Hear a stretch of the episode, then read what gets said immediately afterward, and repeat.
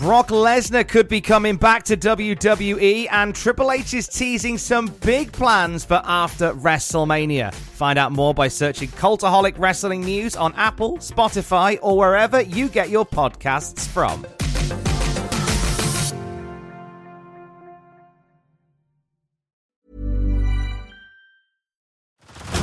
Head over to Hulu this March, where our new shows and movies will keep you streaming all month long. Catch the award winning movie Poor Things, starring Emma Stone, Mark Ruffalo, and Willem Dafoe.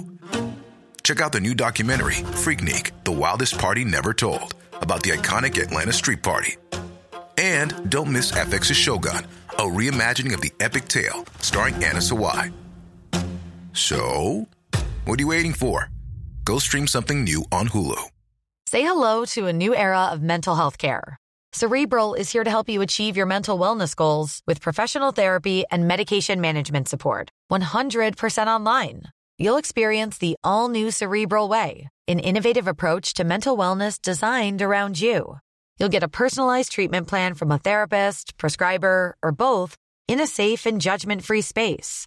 Your cerebral therapist or prescriber will outline a customized plan with clear milestones along the way so you can get to feeling your best. With Cerebral, you're not alone in your mental health journey.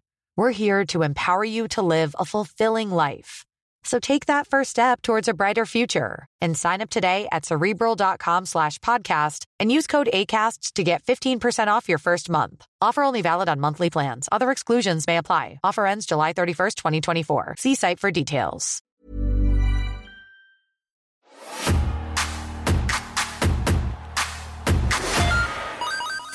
To the rock show. Come on to the people's show. Come on to the premiere show. SmackDown. The 20th of December in the year of our Lord 2001. Do that again because I talked over it. Thank God. Come on to the rock show. Come on to the people's show. Come on to the premiere show. SmackDown. For the 20th. And again, I talked over it. See, I knew he was doing it. That's why I did those pregnant pauses. Congratulations. Do you know what the gender is or not? Or... If you listen to this, it's stupid. Go on then. All right. Come on to the rock show. Come on to the people show. Come on to the premiere show. SmackDown. It's the 20th I of won't talk December, over it this time. 2001. Daniel Bedingfield, gotta get through this. Still number one. Robbie Williams, swing when you're winning. Still number one and crap. John Ruiz and Evander Holyfield fought to draw for the WA Heavyweight Championship. Those fights could put a glass eye to sleep. Uh, and Harry Potter and the Bollock Stone is still number one. Is that what they called it in UK box. America? That's how to translate it, you know. Sorry, Harry Potter and the Royale with cheese, they call it in France. Uh, B Sky B has signed a deal with Channel 5 that will allow its breakfast show Sky News Sunrise to be shown on the channel from 6 a.m. to 6.30 a.m. on weekdays and 7 a.m. to 8 a.m. at weekends. The program will appear on Channel 5 from the 7th of January 02 and be the first time Sky News content has been seen on a terrestrial TV for a decade. Wow. First time it was shown on terrestrial TV was on the last few months of broadcasting of TV AM in 92. Mein Gott. Ah. And a joint venture between B Sky B and Princess Productions has been awarded the contract to produce a replacement breakfast program for Channel 4 when the big breakfast is axed in March 02. Oh, End of an era. proper end of an era with the big breakfast, Gan. Hmm. We got really boring with morning television, and we did. We did, af- after Big Breakfast, yeah. yeah, because BBC Breakfast is the the winner on on the ratings. You know, it's it's the it's it's doing better than Night Show. More than eighty three weeks, BBC Breakfast ruled, and it's it's a straight laced news show compared to what every other channel was trying to do. It's like, here's a wacky morning thing. Good morning, Britain. Oh, controversial things. And then, hello, BBC Breakfast. Ratings. We can't, you know, if you if you try if you're going up against BBC Breakfast, good luck. So not, not everyone can be asked with that type of. Tis true. We're, tis we're a nation true. of Quakers, apparently. um, in episode 3073, A Space Odyssey of Emmerdale, the time has finally come for Kathy to bid farewell to her friends in Emmerdale and head for Australia. Well, she's set off now. She'll be there by uh, 2010. Fully aware that the locals have arranged a leaving bash in the Woolpack, Kathy feigns a surprise to spare their feelings. But she and everyone else gathered are genuinely shocked when singer Marjorie Pillow Trisha's radio prize emerges and serenades Kathy. Wow. Louise can't. I haven't finished yet. Louise can't resist. That's just the part one. Louise can't resist the chance to flirt with him and put Trisha's nose out of joint by inviting him into the pub's back room. Fresh from their honeymoon, newlyweds Chris and Charity are quickly brought back down to earth when they return to the village. They are furious to discover that a bit of Zoe has changed the locks on home farm and put the place up for sale without consulting them. Climb over the gate. Yeah, how does that? She's changed the lock on the gate. And Margot. Final Fantasy X, one of the biggest and best games ever. One of the best Final Fantasy X. Don't at me. I know what I said. Uh, ever emerged. Don't do that noise. You know you're wrong. Uh, that, I've got so many interesting things about it. Apart from it is sponsoring the Royal Rumble 02. So we'll ho- we will hear Jerry Lawler say, "Oh, Final Fantasy 10, my best." My Final Fantasy is Trish. Yoo-hoo! I'll beat you to it, Jerry. My favorite fantasies redacted. Uh, and Bottlegate is the big thing this week. Uh, this was a, an incident referred to as the beer bottle game. Officiating controversy in an NFL game between the Jackson Jaggers and the Cleveland Browns. So I guess it is tenuously related to wrestling and the fact that nothing else has happened this week of interest. The inciting incident occurred in Week 14 with the Browns sitting at 6-6, needing a win to keep their playoff hopes alive. Down 15-10 with 108 remaining, the Browns are forced to try to convert on fourth and two at the Jaguars. To what this is just made up nonsense, isn't it? Uh, Tim Couch took the snap. to do with the football. Right, and passed short to Quincy Morgan, who caught the ball for a three yard gain and a first down. Although Morgan appeared to bobble the football, bobble, officials called it a complete pass. Couch heard the offense, the line of scrimmage, and spiked the ball with 48 seconds remaining. The officials announced that they would review the fourth down conversion two plays earlier and overturned it, giving the ball to the Jaggers. It sparked controversy because after a play is completed, refs are not allowed to go back and change the call after another play has been run. Enraged, the Browns fans began throwing objects onto the field, mainly plastic beer bottles. Some fans began throwing the stadium's trash cans down the field as well. After a few minutes, like Duke, Duke the Dumpster, the officials announced that the game would end 48 seconds early. The officials and players ran out the field. Where the league office called, telling them to finish the game and go back on. Get back out there, you cowards. The teams and officials came back on the field, and after two quarterback kneels by the Jaggers, the game was over 15 10. Uh, yeah. Uh, after the controversial decision, many attendees at the stadium, including those in the famous dog pound section, spelled D A W G, That's very 90s. yes, some fans began angrily booing and hurling beer bottles. Uh, it turns out the team's beer sponsor, Miller Brewing Company, had introduced a new plastic bottle, which is taken up by the team's concessions provider, rather than drinks being poured into lighter plastic cups to reduce waste. So obviously making it way easier to throw on the pitch. Uh, a few especially rowdy fans attempted to storm onto the field, but were quickly detained Bloody by law enforcement. What is this? A heel turn in Memphis? What's going on? Uh, announcers Johnson and Jones, of course, a good They, law they, firm, They, they go on to either be a law firm or a shampoo company. told viewers that they saw an unspecified person fall to the ground after a thrown object, which they claim was either a Sony Walkman or CD player, split his head wide open. Not surprised. Those things had some weight to them. Like, bloody hell. One man threw a Game Gear. He's now in prison for Oh, murder. God. He's in prison for murder. He threw an old Game Boy with the thing that lets you see in the dark. oh God! Three people injured, one dead. Yeah. Uh, so those interesting. So uh, many stadiums then uh, banned the sale of beer in plastic bottles from their venues to prevent a future reoccurrence, which is probably one of the reasons why we still have that to this day. Well, there you go. Many of the places. Uh, yeah. Well, thank- That was happening. Sorry, I forgot. I was just like, Did you forget that you were doing a podcast? I was getting soaked up in the uh, lovely Wikipedia article about that, which makes it sound like, you know, 1066 but how important it was in the world. But you know what was important? Not reality, Tom. Of course not. What a disgusting thing to say. Wrestling. Wrestling. Old wrestling from way back when. Say Mm. around, oh, 2001 on a certain show which aired, what, for Young Matthew, Saturday mornings on Sky One in a censored format. That's right. You're listening to the Cultaholic Classic SmackDown review with your host, Matthew, and his lovely friend and so secret lover, Mr. Tom Campbell. Don't, it's not a secret anymore. Unsecret lover. I think a lot It's of a people. bit of crumpet. Do you think that people listen to this podcast in the same way that they watch the X Files? You know, they waited for years to see Mulder and Scully kiss. we'll have to do a charity kiss one day. And then it ends very undramatically. Yeah. They bring in a third dude. And you're like, what's he doing? There's- hey, look, hey, look. If they're a Polly is Holly, if you're a kid. Uh, how are you, mate? You're. Polly is Holly. If you're on for the- Red Dwarf, I was going right. for the tobacco is wacko spin.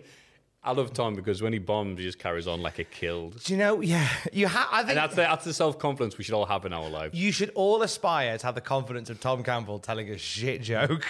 I do the one where, like, it's like, Noah. Polly is Holly. No reaction. Oh, go fuck your mothers. I liked it, and that's all that matters. I have. I'm having a great day, and I hope you aren't. How are you anyway? I'm having a great day, mate, and I hope you are. Oh, it's you know what? I'm having a it's it's, it's a busy week for lots of reasons, uh, but it's been a lovely week uh, on the whole. Weather's been weird. Can we bore people and talk about weather for a minute? Because every day I've worn shorts and t-shirt, it's fucking thrown it down. And every day I've worn jeans and a light jacket, I've just boiled in it on the way to work. I told my brother this. I'm if I've got my big coat, I'm more happy if it's raining than if I have to carry it in the sun. the true British conundrum. Yeah. Oh, Right I've brought my big coat for nothing, but if it's raining, I'm like, yes. it's like getting the numbers right in the lottery. Yeah, I knew it was going to rain. Yeah, that- yeah, I could you- tell by the huge grey clouds. I'm so smart. I got big smart energy. Big smart. What's the most exciting thing that's happened to you this week? I'll be going to Pete, Peterborough. You're going to Peterborough. Peterborough. so What's, that's north what of you gonna Peterborough see some lovely friends in real life that I haven't seen in far too long, and I thought I'd get them sorted before obviously the trains continue being the thing that they're doing. I, I realised that as a Sunday come back up, they are potentially striking. Yeah. I'd be like, cool. I get me one of those fannies going. This is an outrage, pro unions. Ooh, whichever eh, whoever person is to be blamed. So you- Captain Train, Keith, Keith Train. selfish Keith Train. It's me, selfish Keith Train. Give me a million gold bars, or I will Oh. just sit here. the really fat controller. yeah, Apart from that, PHAT. So my uh, was my lovely friend's lovely birthday on Saturday. They Got a lot of lovely this. in your life today. Yeah. Oh, no, there was uh, somebody at the party who was a big, a big fan of Cultaholic and that, and I was like, "Oh, hello." Ah. So Ah. if you're listening, don't worry. You, you were, you seemed very uh, worried that you were like annoying me or stuff like that. No, it wasn't you. That's it was the nice. alcohol. It was all right. You were fine. I, I bumped into somebody and I'm going to have to double check their names because uh, I, I apologize. It's been it's been uh, a week since we bumped into each other. 15. So I need to ref- refresh my memories of who it was that I bumped into. Um, King Cheesehead on you're on Threads as King Cheesehead. How did you ben, forget that? Hiya Ben. Uh, I was out saying goodbye to my lovely friend before she moved to Cyprus to go and work on the radio in Cyprus. Listen out for Tamsin the Robson on BFBS in Cyprus. Yeah, Cyprus on the hill, like it. Cypress Hill, the band who sang um, we are rappers and we're here to say, better get away. Yay, yay, yay. So we were out and uh, had a lovely time. Somehow, right, I, I had a few beers, but I certainly wasn't drunk. If I was drunk, I would go, uh, for what happened, I'd go, ah, it's fine, I was drunk. It's- I somehow dropped and smashed two pints Like full pints. full pint. I was holding them, and because I was talking, and I'm very emotive with my hands when. I talk, knocked two for the pints out of my you're hand. good for the deaf. To the point, yeah, to the and- and then as as I did the second one, I I went over to I, I was going towards the bar, and I tripped over Tamsin's bar stool, so stumbled into a chair next to Alex. To which Alex went, "Do we need to go home? Are you pissed?" I said, "No, no, no. I, I, if I'm not." Did, but then when you say you're not and you're acting it, Right, right, right. you know, you, He does protest too much. yeah, it's like, but I promise you I'm not. It's just for some reason I've emotively smashed two glasses and I've tripped over a bar stool moments after. Uh, but as as all this was happening, I think this actually that might have happened after he left. But uh, I was chatting away and I suddenly uh, and uh, somebody tapped me on the shoulder and it was Ben. He went, "Really sorry to ru- ruin your night out. Um, can I have a picture with you?" Oh, of course you can. He's a Cultaholic fan, and they, they, him and his, his good lady, they, they'll have random weekends away in different places, and they chose Newcastle for this one, and there they were, sat in the head of steam, whilst uh, we were having a little bit of a gathering. It was lovely. That's nice. Oh, you reminded me. Yeah, yesterday I bumped into a lad and he had his, his uh, Juggalo shirt on. Oh, ICP. it was one of them. And I went whoop whoop, you know. And he went, he went whoop whoop. And he goes, oh hi Matthew. And he goes, oh I don't know. oh hello, hello young young sir. And he went, oh no, uh, we were at the ICP gig together. And I was like, Jesus, that was like 2019, 2018. yeah, it was at the Riverside. It was great. He went, yeah. By the way, did I hear you on? Was it OSW review? And I went, yeah. And he goes, oh, you're really good on that. I was like, are you part of them? I'm like, no, I just decided to show up. You just turn up every so often on OS. I'm like, oh yeah, there's there's people that might know me as that guy that was on OSW like twice. And it's like, oh, okay, that's nice. No, they're very nice, very amicable. Whoop whoop. I love that you've done OS Dub. I love that. That's on my bucket list. Should they ever feel the need to fly people out again? My, it's on a bucket list. But I, lo- I, lo- I enjoy the episodes that you're on. You're, They're you're good on the fun. same wavelength. Well, you and Jay, the other two, obviously miserable bastards. But um, you and uh, one's a miserable bastard about current wrestling, the one's just a miserable bastard in general. That's why. Just I, in general. That's why, like, I, he's the one I'm most likely to mate with. But like, yeah, you and Jay are definitely on the same. I think I think that if we both weren't so ludicrously busy, we'd be mega mates. You can be all in.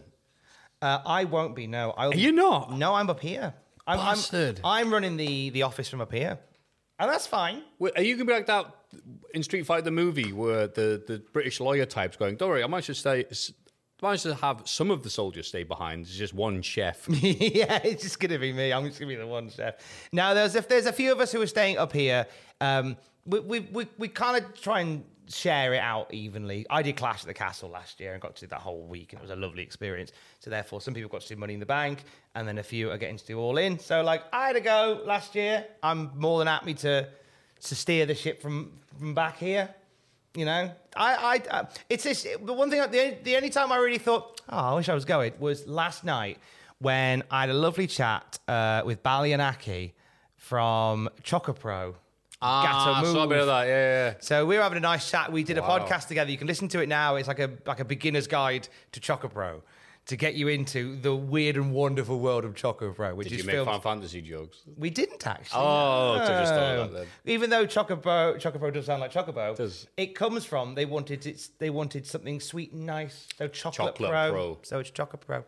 Um, but it's all filmed in the office of Gatoh Move. That's right. And there's no ring, there's no ropes, and it's, it's like an, in, an intimate audience of like 60 odd. And they're doing two shows in London.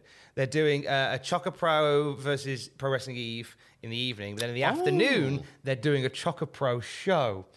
And the burning question was is this going to be a Choco Pro show? I.e., do we have a, an office space where you can put the brown mat down and do it? And he didn't, he wasn't able to quite confirm it, unfortunately. We don't know yet. Shut up. But I, but the, judging by the amount of tickets that, that uh, it sold out the, the afternoon Choco Pro show, but judging by the amount of tickets that have sold it out, I think it's gonna be a nice little intimate one, and I'm buzzing for them. And the only time I felt sad about missing out on All In is is Akki is Baliyan Akki who said that, hey look, you're coming down to London, you you you should come and see us, come see us, come see, come hang out with us, and I'll introduce you to everybody. I'm like, I'm actually gonna be based up here. But that is a really sweet offer that I would have otherwise taken you up on. He could do the steamed hams approach and goes, All right, but I'll be called Matthew. What? I'm going on a crash diet. And Oh, I mean, if you're down there, do you want to go? no, wait, why would you change it? Hello, it's me, Tom. No, but no, but if you want to go, I don't know. You seem suspicious. Everything's fucking great, and I'm very oh, positive. Oh, oh, it's definitely Tom. It's Tom. Do you want to hear the worst joke you've ever heard that you'll still laugh at? Yep, That you're is Tom, all right. definitely You're. Tom. Right, where are we going? Oh, I've fallen over at the pub and I'm sober. All right, Bab. Yeah, that's fine. I'll, I'll give you, I'll give you, I'll give you a bag of powder and a sumo suit to wear. No, they'll not know the difference. But if you want to go, I'll put a word in. I'm trying to think. How would you like? Go. What do you think of Mario? Not, not Tom. Oh, he's great. You lying bastard. I know it was you, Matthew. How you'd be rumbled for? How you'd be rumbled by it? Yeah. I don't know. I don't. I, I don't, think I they'll don't think- think Sonic CD's very Ooh. good. Me neither. Ah. Does anybody, anybody anything from Greg's? No, I'm fine, thanks. Ah! Rumbled. Anyway, enough bollocks. Oh yeah, never mind the Let's bollocks. do proper bollocks. Do we have any emails or is it straight We have to- an email this oh, week. Goody. Uh, thank you. I better not be. Don't do more preamble. Uh, no, thank you to James Fretz. Classic at cultaholic.com if you want to interact with any of the, the pantheon of the classic review podcasts. Guten Tag. Hello again, lads. Your discussion about mid card new metal bands on the Vengeance review Oh yes. reminded me of a strange fact. Go on. Did you know a young Katy Perry sang backup for Christian new metal band POD in their 2006 What? hit Goodbye for Now? Fuck off. Is that real? That- That's what James Fretz tells me, and he is uh, he is the voice of reason and the voice of treason. P.S. POD would be a headliner at a Christian music festival such as Cornerstone and Kingdom Bound, Oh but be a good hand in the mid card on Ozzfest. Thank you very much. yes, I like that. I like that. good I had no hand in idea. the Ka- mid-card. Katy Perry and Pod. She was like the backing singer for for POD.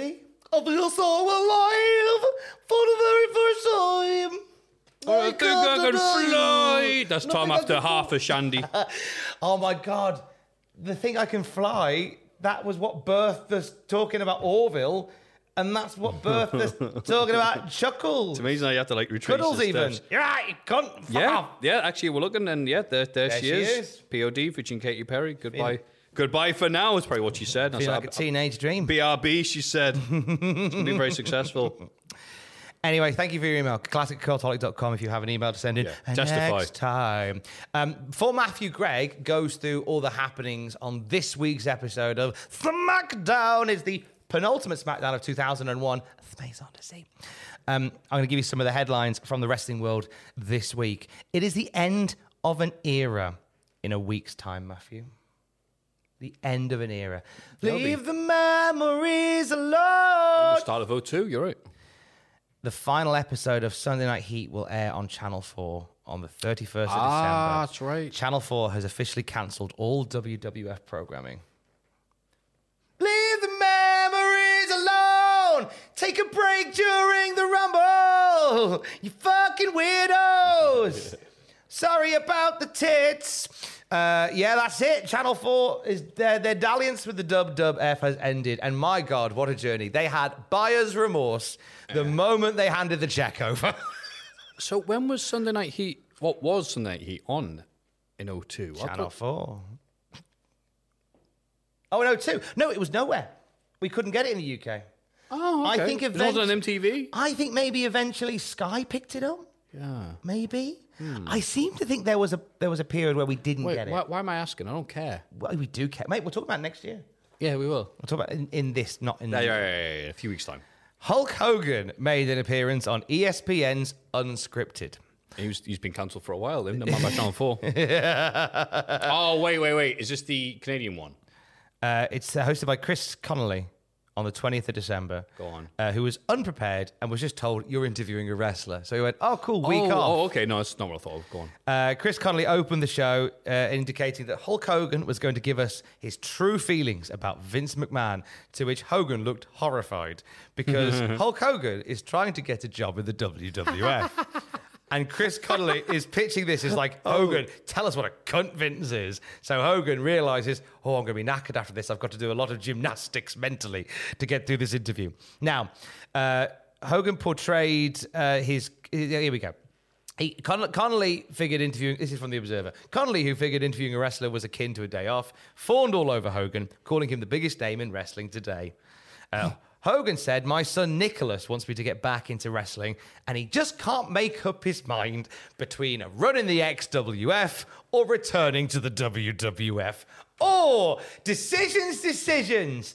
Do I eat this steak and chips or this shit on the floor? Oh, I just can't decide. Decisions, decisions. Um, now, a nice thing to call Nick. but don't worry, because Nicholas is pushing him to go back to the WWF. Now, he did talk about the XWF, right? And uh, it was very glowing to them. He said that he and Curt Hennig had a match. It was his first match in a while. They were meant to go 10 minutes, but he was having such a good time out there, they wrestled for half an hour. Now, what really happened was the match went nine minutes and 12. And Hogan seems to have forgotten that they, they didn't even make it to 10 minutes, let alone wrestle for half an hour. Uh, classic Hogan bants. Of course, then he talked about gorilla press slamming Andre the Giant, who weighed 700 pounds in front of 94,000 people, and he died the next day. Of course, I wonder, like, how much is Hogan going out there to legitimately bullshit, or how much of it is Hogan's just forgotten what the truth is now? People have been speculating that for a while because hmm. Antonio Inoki was the same the last like 20, 30 years of his life, just just doing and talking absolute bollocks. It's like, is he doing this because he, he feels he has to? Has he just been lying for so long he thinks it's the truth? Or is he just been kicking the head too much? Uh, Hogan said, "You know, what I really like at the moment Triple H. He's really good. Ne- having never had a conversation about Triple H ever, uh, he, obviously Triple H about to come back and become the top star in the WWF, and of course the son-in-law of Vince McMahon. Uh, he's keen to make sure that uh, he knows which side his bread is buttered." Uh, Connelly said, "Hogan." Now, Connelly brought up the steroid trial. Um, and Hogan was very much like Vince had to do what he had to do. Back in the day, we all experimented with steroids. Hogan there with his top off and his weirdly shaped biceps saying, Hey, I don't do them anymore. Yeah. Uh, Connelly asked Hogan about creative control in the WWF. He said he never had any creative control in the WWF, but he did in WCW. And uh, when he when and finally Connelly, Connelly asked about uh, any heat with him and Jesse Ventura over like things in the Oh. past. Hulk Hogan responded to this by doing an 80s style wrestling promo on Ventura, and that was the interview. A weird, weird interview because because uh, Chris Connelly, Chris Connelly had um, woefully underprepared, thought he was going to get like a tell all about Vince McMahon, and Hogan's like, "No, I'm trying to get a job with them." great, that. And I think that's uh, so. That's the issue that he found himself in was that he couldn't really slag off Vince because he was trying to get a job. So any time a question was phrased to go, Vince is a bit of an arse, isn't he? Hogan was like, ah, he's a genius. He's he's great. He's a visionary. He's brilliant. I I, Vince. think Hogan was sweating for a second. He went, I'll spin this, don't you worry. and he's did a Bigger lot. men than you have fallen to the leg drop, brother. He did a lot. Like Andre the. Giant, 9,000 pounds. Big, big fat bastard. A little update on Comedy Central buying wrestling tapes from last week. Remember we mentioned this? oh, yes. Uh, after buying the old AWA tapes from Verne Gagne, Comedy Central put together a pilot show called The Huge World of Wrestling. I believe the idea is doing a studio comedy, doing doing studio comedy cutaways, with former UPW manager The Big Schwag as the host.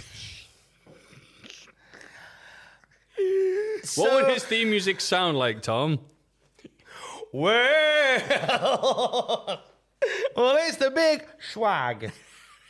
No expense spared. oh, sorry. No, comma, expense spared. Question mark. The big swag.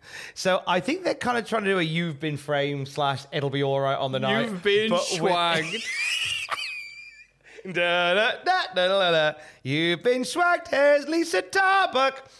Um, Ahmed Johnson's in a movie. wait, wait, never mind. No, no, no. So what? But what? Were they just going to show like AWA, like the actual good stuff, or was it just going to be like the later day turkey brawl? or whatever? I feel like I don't know at this point. I feel like it's a by that. comedy show, so I guess they're just going to show wrestling being a bit silly. okay. So I think it's a bit of a, a, a, a bit of a piss take, hmm. maybe. Ahmed Johnson's in a movie. Tony Norris appeared as the head of Death Row Records in the movie about the life of MC Hammer. It was on VH1 the other night. What? Suge Knight? Yeah. Oh, okay. The report we got was that Norris's wrestling ability in WCW was better than his acting ability. Yeah, I mean, how did he? Uh, whatever. He played how did he show? How did he get the role? Did he show up and injure himself, knock on the door? he just bashed in with a plank of wood. Wood, please, shug! MC Hammer, you're going down. Jake Roberts UK tour update. He's still in England at this point, and on the 23rd of December, he was booked on a show in Bognor Regis Fuck off. for the Elite Wrestling Federation. A grand total of 32 people crammed the arena to watch the show. Jake Roberts reportedly looked at the house through the curtain and said, I have enough trouble getting motivated to work in front of 400 people. So I'm just not going to be able to do this. And then the observer says he then disappeared into the thick of the night.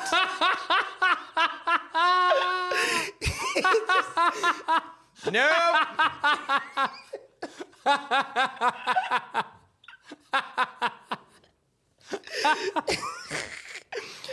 don't know why I find that so funny.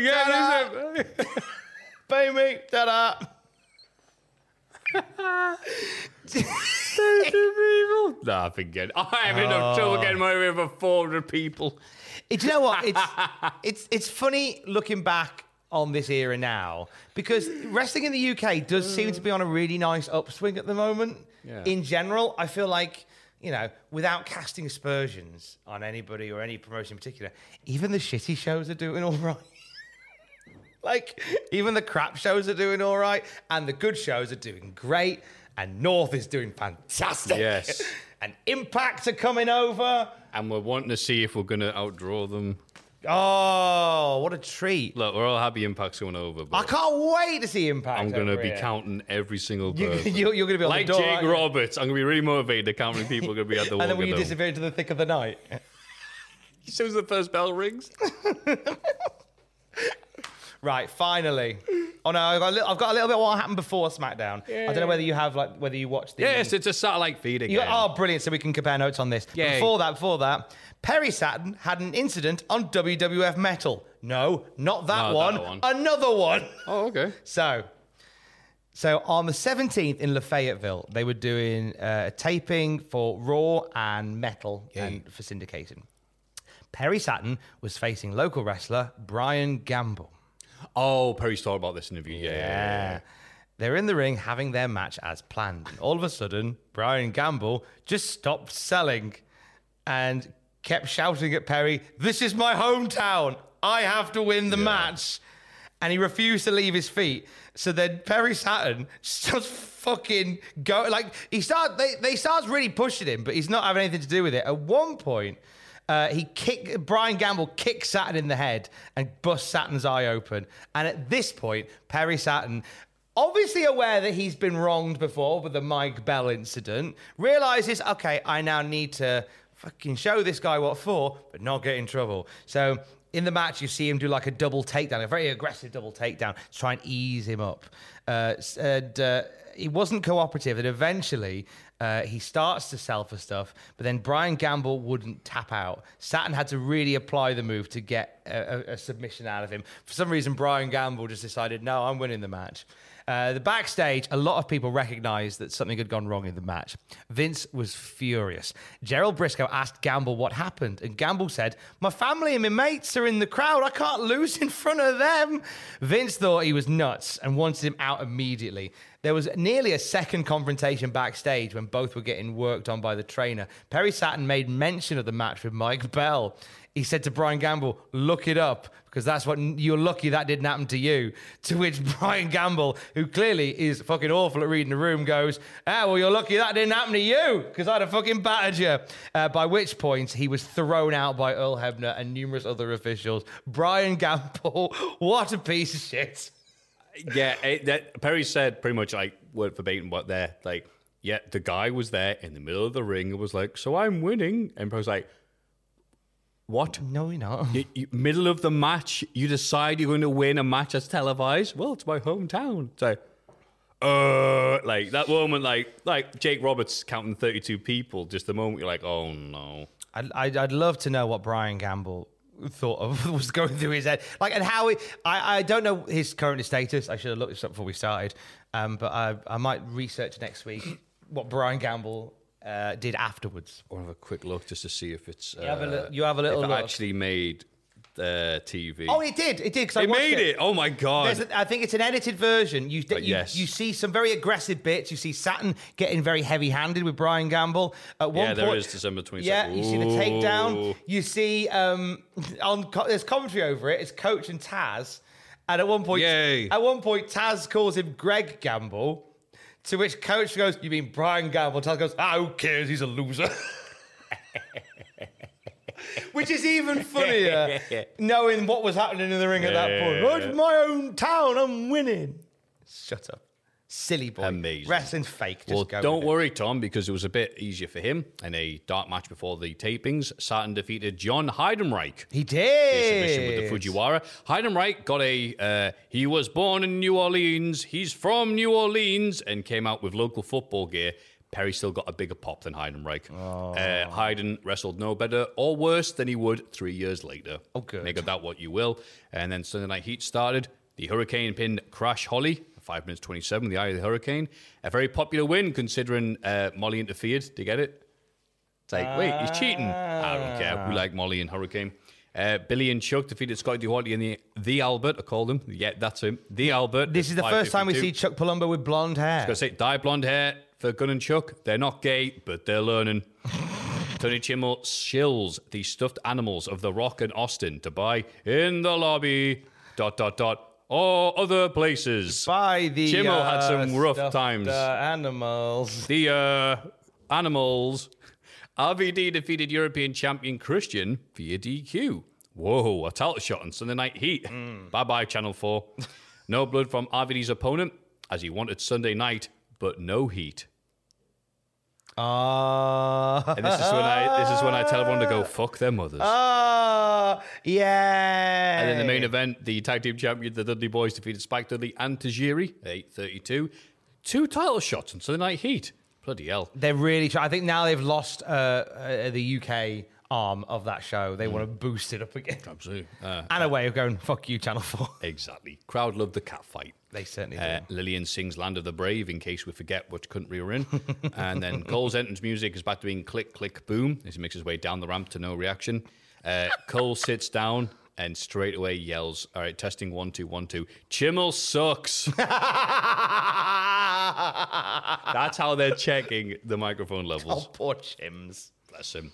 Uh, obviously, Lawler comes out, gets a massive pop, and goes, Terrorist bad, America good, yay. Which is a nice way of segueing into WFTV, SmackDown. Smackdown. This Booker T Smackdown. is chilling in Vince McMahon's office, but Ric Flair appears whilst wearing his black leather gear again. Thankfully, no more grandpa jumpers after last week. However, Flair then sits down with his black leather jacket on a black leather couch and he his entire body disappears, Disappears. and he looks like Holly from Red Dwarf.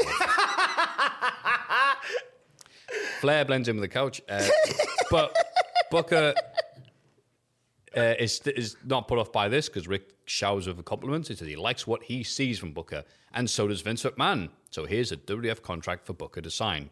Booker's not falling for that, saying Rick just wants to get on Vince's good side. But then Booker sees the numbers on the contract and goes, "Oh yeah, yeah, yeah. You know what? Forget what I just said. Yeah, yeah. I'm absolutely signing this." Flair smiles as he walks off, which is always a good sign for a GM. As Booker bounces on the couch with glee. He's excited about a whole lot of ducats. A whole lot of ducats. That's a whole lot of ducats, he says. And Flair turns around and goes, "It's a 2K." and he's so happy. He goes, "Oh man, widdy wee, widdy, whoa!" Da, da, da, da. I will say very quickly that um, Booker's shirt that he's wearing it doesn't quite work on a standard def camera because I'm watching the network version and it causes a little bit of flickering. Oh, I know what you mean. Yes, too much detail. Too much detail in there, and the camera's struggling with Booker T shirt on the network version. True story. Little Too hot for TV. too hot for TV. but not hot enough for New Orleans, which is where we're at for this New lovely. Orleans! New Orleans. Uh, Rock versus Test is in the main event. Teflon versus Metal Rock. What? Metal Rock? It's fucking awful, that. And here's Angle with a slightly remixed version of his theme with guitars. It's Pants. Yeah, I didn't enjoy this. Ver- I don't think we get this version for long, do we? Nah, I just- don't remember this. I think they're just trying to just tidy up his music a little bit. I think, and they just eventually just go, nah, let's just stick with the one we've always had. Yeah, and I think though is is related to the style of, that we have in this match, where Kurt Angle takes on the sinister Surge himself, Edge, uh, who is representing the entire incontinent. Says Lawler. Well, he would know. That's not the only thing he's representing. He's representing the good people of Lugs. He's wearing a Lugs t-shirt. Oh, I didn't know that. Edge is oh my god, a- I missed that. Edge is wearing a Lugs shirt. I Just says too looking at Lugs Angle's in thing. big orange letters on the front. Oh, how did I miss that? Who does Oh he my think he God. is? Barry Saturn? He's good for shoeing.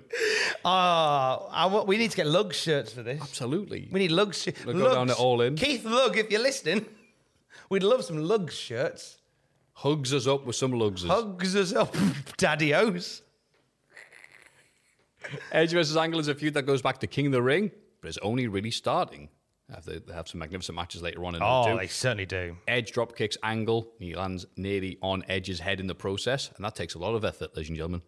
Angle yells at the ref, but then kicks Edge directly in the dick for the quick DQ. Angle tries to argue this and kicks the ropes. And wait, the match gets restarted? Wait, no, the ref is ringing the bell over and over to signal it's over. Oh, okay, that wasn't clear. Edge lands his facebuster, but Angle continues to wreck Edge's ankle, as he's no funny business Angle right now. A good way to soft reset Kurt without hurting Edge, but that theme is gash. Yeah, I mean, it's it's a very basic match for these two. An angle goes crazy eight bonkers with an ankle lock at the end. So um, it's just it's the it's a long running story, and it's one that they'll just dip in and out with over the next few months, and it leads to a massive change to Kurt Angle's uh, a presentation. His perks. Mm. An excited Booker talks to Vince as he arrives via limo. Look at him late again. Jesus. and he goes, Thanks for the contract, Vince. Hug, hug, hug. Ha, ha, ha. Vince doesn't know what's happening. What else is new? Flair explains what the contract means, and also that means that Booker is wrestling Austin tonight. Oh, and also, it's a first blood match. Booker looks sad. Vince stares at Booker like he's been told by he's been told no by a woman.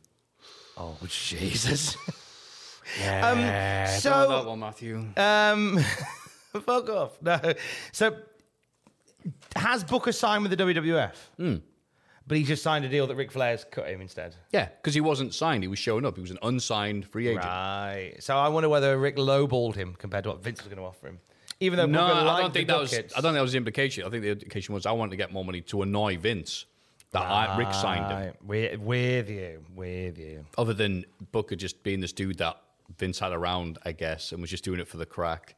It doesn't make a lot of sense under scrutiny. I've got to admit. It's funny how so many wrestling promoters and writers think that we as fans have this obsession with storylines involving contractual administration. We've said this on the podcast a few times. It happens so often in AEW because imagine that's all TK's life is. It's signings and dealings and contracts and blah blah blah.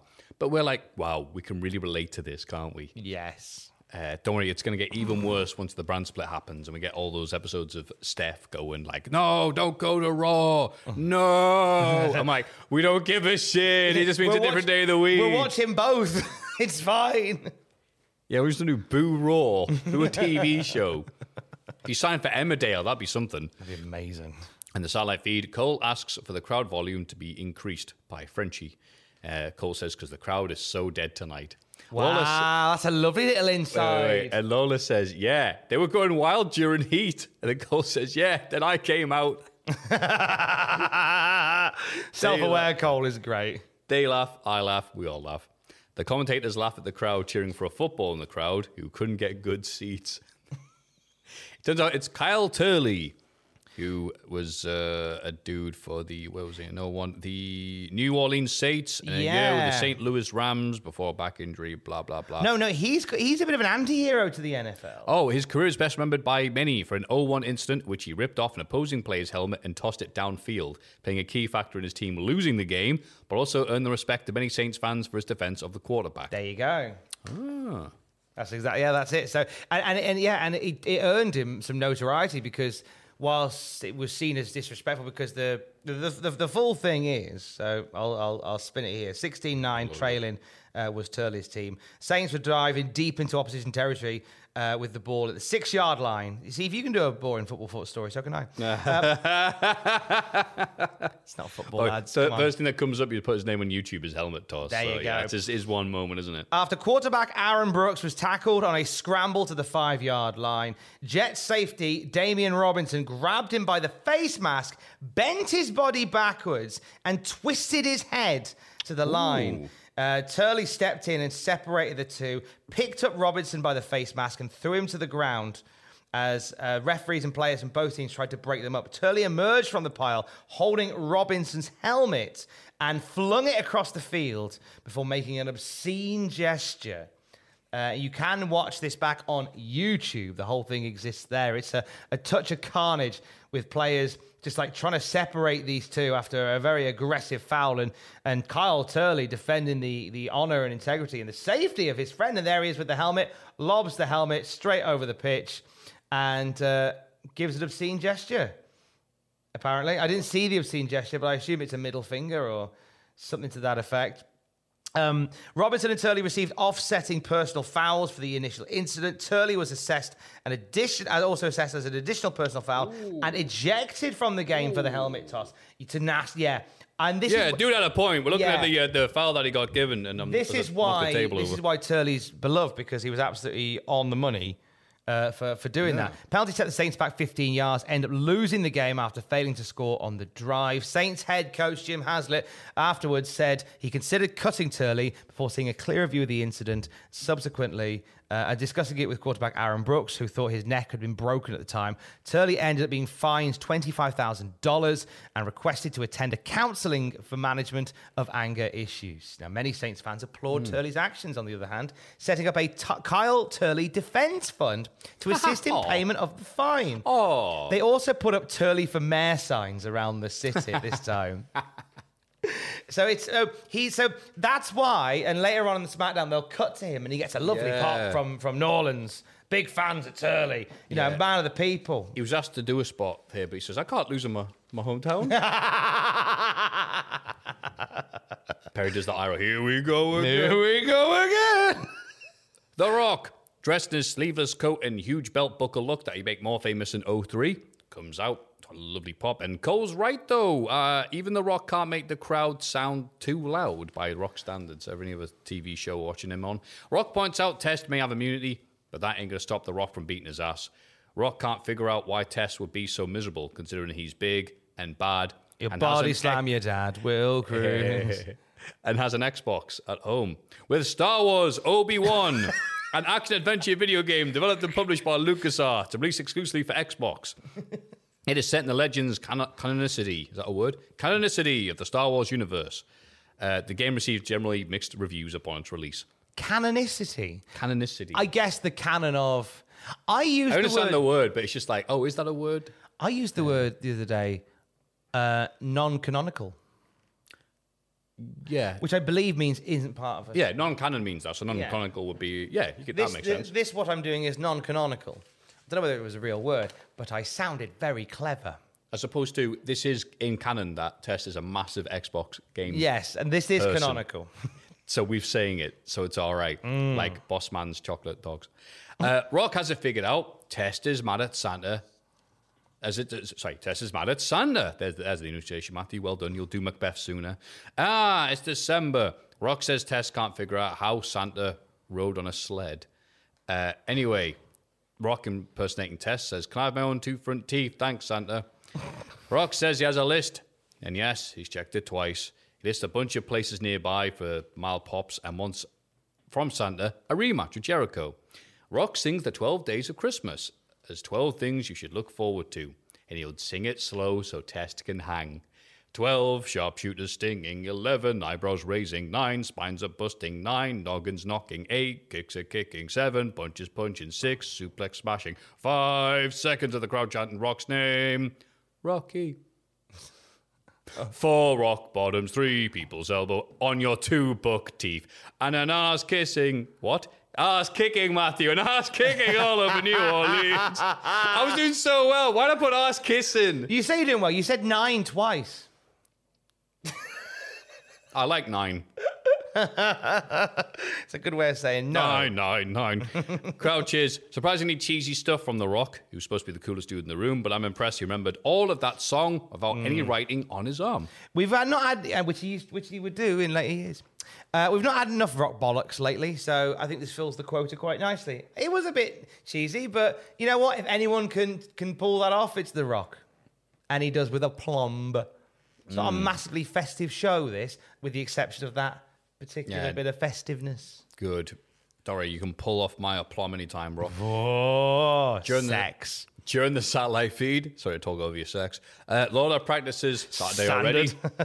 Lawler practices Crash Bandicoot and the Wrath of Cortex and nails it first time around, meaning that's on the he's s- better than Taz. So on the satellite feed, they're practicing saying it. Ah, It'd be good if that was a, running running joke every week. It's like, Cole, what is what is Crash book Wrath of Cort? What? Cole's like, why are you asking me? Ask Test. Tess, what's this? I don't know. on Xbox. Xbox Slam of the Week, speak of the devil, is Test taking Rikishi's ass to the face. Not even MX 2002 featu- featuring Ricky Carmichael, a video game developed by Pacific Coast Power and Light. That's the name of a game company? It's an energy company that went the wrong door. Pacific Coast Power and Light. More like Pacific Coast Power and Shite. Oh. Am I right, kids? Oh. Come at me. They're probably all right. Yes. MX02 originally began development as a sequel to Championship Motocross MX-01. 01, featuring Ricky Carmichael, before undergoing significant changes that led it to be rebranded at the start of a new successor, the Championship Motocross Duology. Don't make it sound like it's a game series when there's two of them. Um, it doesn't say anything about, you know, British Gas taking over development for the Game Boy Advance, but I guess that's too exciting for Wikipedia. Uh, can clear up that. That was the Xbox Slam of the Week. Why isn't it funny that the man who is most synonymous with uh, with with bike riding is a man called Carmichael? But, you know, Steve Bike Michael is doing great in the F1 this season. Bike Michael. Who's listening to this? Get this. Roy of the Rovers type shit. Do you think we've jumped the shark yet? Because we're like I think- over 100 episodes in now. Do you think we've jumped the shark? I would have thought that, but the Vengeance one, we brought it back. We did bring it back. That It- was amazing We have to shit. constantly reinvent to make sure we don't. We had jump the people shark. going, I really like that, the homicidal monkey stuff. I'm like, great. Nothing to do with the wrestling, which speaks volumes. The thing is, some of this wrestling stuff is Fucking crap. we're on the down. The, oh, I've forgotten how to say a word. Downslope. Is that right? We're on a downward turn. Can you be an upslope? Upswing. Isn't that a bit? Yeah, that's what I'm saying. Down Well, no, a slope. slope is is, is downward That's anyway. That's what I mean. Yeah, we're on you a can't have an slope. upslope. That's what I mean. If you say down slope, you're like upslope seems very inconvenient. We're on a pissing Down- against the tide, Tom. down slope, up slope. down slope, down. That's my Tom dog. on his horse. It's my dog. That's how I ride into. That's how I ride into the Impact Wrestling tapings in the Walker Dome. down slope. Kishi heads to the ring as Cole yells, "The butt is back." That's a direct quote, sadly. And Lawler says, "Yeah, and it stinks." and this match is sponsored by Ass Bandicoot, the wrath Butts. of Cortex. Butts, Boots, and Shoes, and Cockbusters for the fast and the buttocks. yes, we have jumped the shark. Why are you asking, Tom? Hey, it's Lance Storm, and it's rubbish loading music that sounds programmed for bees. I'm just saying, if bees played games, this would be the soundtrack, the loading menu of the games they would play. So is this the Buck Bumble loading music? If only. What about So now? Lance Storm- to rock for the bibbidi bobbidi Lance Storm. I am a wrestler. You are a game. Cuckoo could you? Lance Storm beat The Rock on Monday Yes, he did. by count out, but it still counts. yeah, to get his job. I was I'll talk about here. Lance does his best to avoid Rikishi's fat ass, but his kicks are paper thin ham. they really are a bit weak. Uh, top rope drop kick only gets two, and the crowd dies. Commentators remind us that Lance has a job now after he beat The Rock. And I put Lance beat The Rock. And I put, uh, what? Reading the dictionary on a Friday night. okay, we're back up. Test, uh, Tom's revved up. Arse Death gets set up in the corner, but Test and his smelly teeth distract Rikishi, and Lance uses the ropes to pin Kishi very easily. This is all about setting up Test versus Rikishi, which is part of the Rock feud. Whatever. Lance's off Test is soft. I mean, I'm not asking for Kobashi Kawada, but bloody hell, it's It's not. It's not anywhere near that. It's also a slow build towards the birth of the Un-Americans. yes. Slow as fuck build towards the. Can't wait for that. Uh, backstage, Booker asks Kane about advice in his first blood match tonight as Kane won one against Austin. He did. He did, Booker T, student of the business. If I don't win, I'll set myself on fire. The problem now, what we don't And know. Kane went, bloody hell, I won. Ah, fuck. What a waste of money that was. The problem is, Kane throwing a big. no, in 1998, Kane was like, "All right, I'll fight Austin for the title, and uh, I- I'm going to do it, Paul. I'm going to do a thing where if I don't, if I don't beat him, I'll leave, so I'll, I'll get fired." So, um, so he was on the phone making the announcement. Fuck me, this has jumped the There shark. we go. You know it's He's on the phone making the announcement. He's like, ready. all right, I'm going to do a thing where if I win, I get the title, but if I lose, and as he's as he's doing it, he's also putting things in the microwave.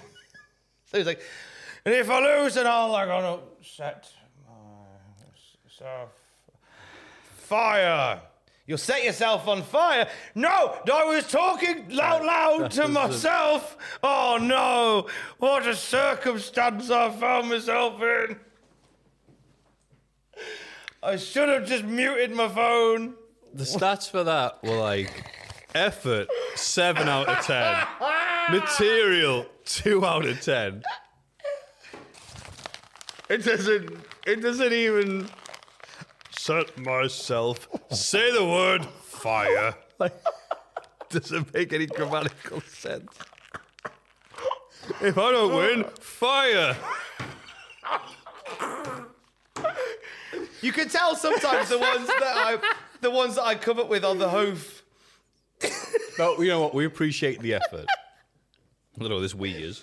Oh, I think I'm. I think I'm having. a Me s- and Barry the Shark. Am I having a stroke? If I don't win, I'll have to beep, boop, boop, try harder. Sorry, I'm talking to my microphone. My microphone. Look at me bombing as well. Hello, Mr. Microphone. Kane, it's not a real person. Uh. Yeah, but Booker T's like, yeah, you won the title. And Kane's like, oh, the title. Did I? And it's like, yeah, Fuck. Kane winning 98, beat Austin for the title, held it for 24 hours. Oh, that was when I was doing my funny prank where I was pretending I was a robot. Hello, everybody. Oh, that was very funny. It's a good prank, that. Austin said, Kane, I want you. And I went, Domo arigato, Mr. Roboto. and Austin couldn't help himself. He went, Domo. No, damn it, Kane. Ah, damn you, son of a bitch. does not compute. My name is Kane. Ha ha ha. It was a very funny joke I did for many years. Anyway. Also, not even burned. Shh, don't tell anyone. Yeah. They're mental scars. This is one of the smartest things Booker's done is like, wow, first blood match. Let me ask people who have beaten Austin Let first me ask blood someone matches. who beat Austin. Let's ask Kane. And Kane says, yeah. Uh, uh, hey, any advice for me, Kane? And Kane says, yeah, don't bleed. and that's honestly what he says. Yeah. And he walks off. That's the segment. Crowd did not react at all. Why There- would no, they? There was one bit. There was one bit just before that where Booker asked if he could borrow Kane's mask, and he went to touch Kane's mask, and Kane swats his hand away. Oh, that was on the satellite this. feed version. I think they must have reshot it. So went, there's, there's material missing from this. Oh no, no, they. they Oh, on the okay. network version, they sound like they're into it when he goes, "Don't bleed." But obviously, they they pipe that in. There- There's they? a lot of. Oh, there must be a lot of it. But he, he still can I borrow this, and Kane swats his hand away. oh, that's way funnier. So much funnier. oh, that actually made. It well, yeah, you know what? This is a bit shit. Any We match do of it. first blood match? Yeah, don't bleed. in, in the satellite feed commercial bit, uh, Lawler thanks Cole for bringing him some t-shirts. Why? That's nice. Because he was wearing a barrel up till that point. Yeah, I really thought about the occasion that presented itself. But naked. hey, Cole, it's what I say. Thank you very much for bringing me those t-shirts. And Cole's like, "Oh, are you're welcome, King." Is Yeah, wait. His Jerry Lawler just broke. Wait. Thanks, Cole. I'm starving. The WF New York ones taste way better than the Crash Holly ones we couldn't sell. He's eating t-shirts. Please don't tell anyone how I live. Uh, video Thank you for these time. t-shirts. He's wearing them all at the same time. He's just wearing them all at once. Thanks, Cole. Thanks, I forgot my coat. It's cold here in Ireland. Just take a lot of walk around. Could I be be wearing any more clothes?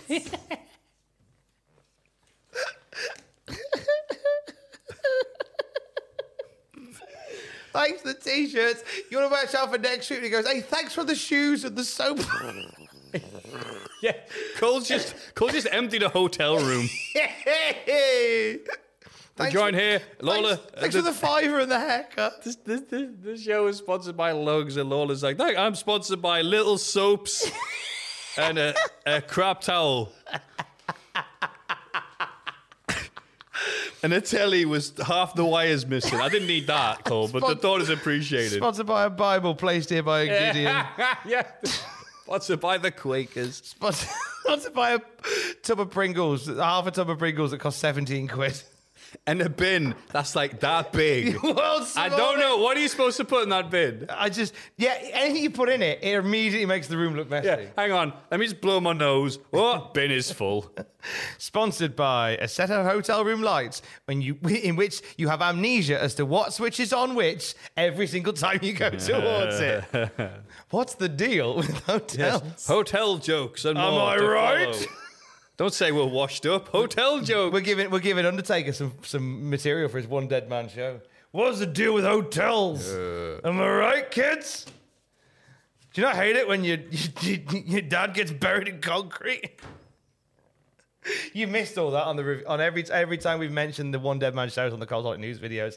I've just riffed Undertaker live stand up material. Oh. Do you not hate it when your dad gets buried in concrete, even though you're the one that did it? Am I right? Should I have to go? Uh, Undertaker live. I've been used to be saying Undertaker dead for so many years. Isn't that just it for like three hours? Basically, anybody has a bottle of Jack Daniels on the I'm stage. dead. And he'll go, Do you not hate it when. Do you know, I don't know why he's Kane. Do you not hate it when, you know, a, a Supreme Fighting Machine melts your urn down and makes chains out of it? Am I right? know Re- relatable? And then he goes, goes, you know what I hate? Goes, what do you hate? I heard it when your, your, your brother kills your dad. Crowd's like, ah, we'll be in there. There's several biblical characters in there. Go, ah, Undertaker. He goes, take my wife. Oh, wait, never mind. Sarah, take my wife's tattoo. Do you know? Do you know what I hate? What do you hate? What do you hate, Undertaker? When your brother shoots a fireball out of his finger and it accidentally hits X Pac. How did last week? I'm I right? What do you hate, Undertaker? When you show up to Bognor Regis and there's 30 people. That's how you disappear into the thick I of the thought night. I was dead. He's, it's going to be wang. It's going to be so bad. Do you know what I hate? What do you hate, Undertaker? When Ted DiBiase brings back a new me. yeah, we Am I did, right? hate, we did hate that, but surprisingly all right on upon rewatch. But it turns out it's your mate Brian. Hello, Brian. You've been in my cupboard again. Yeah. Yeah, I hear that crowd during the main event, and I thought I was dead. That's his go-to. anytime, anytime a joke doesn't land, Joke land, bombs. and I thought I was dead. Hello? Is this on? Oh, uh, Oh, the, micro- Gu- the guns, eh? microphone's not working. And I thought I was dead.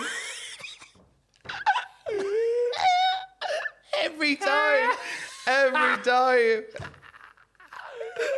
you know, I need to see it now. Doesn't see how bad it is. Video package time. Someone gets up, goes to the loo. Oh, you're going for to the restroom in peace. I no, I thought I was dead. I thought I thought you enjoy your piss. Peace.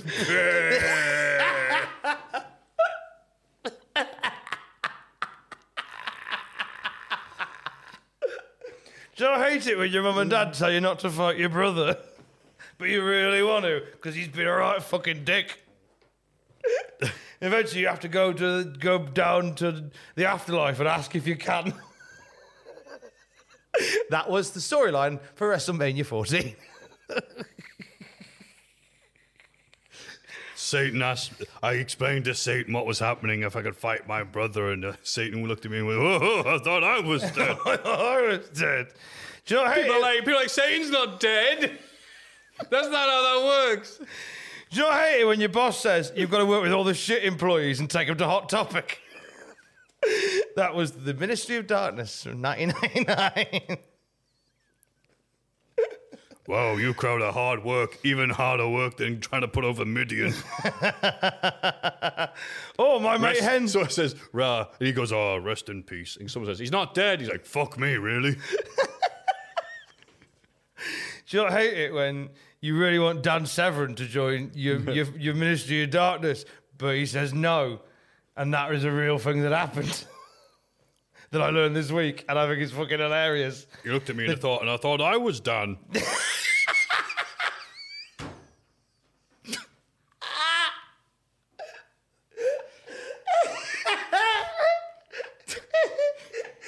Tom, I'm worried. This might be the worst one we've ever done. I watched Oppenheimer the other day. I thought, whoa, I thought I was become dead.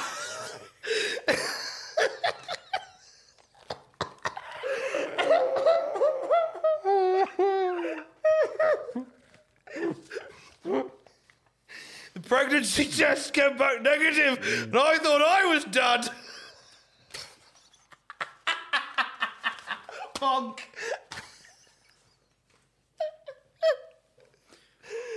Anyway, on the stage next, uh, Chuckles the monkey. Fuck off, Undertaker. Yay! Massive pop as soon as he says anything. Video package time. You dead cock. I thought I was. I thought I had a hand up my ass. Uh, you, you rule, Chuckles. And they go, That's my joke. Oh, I thought I was dead.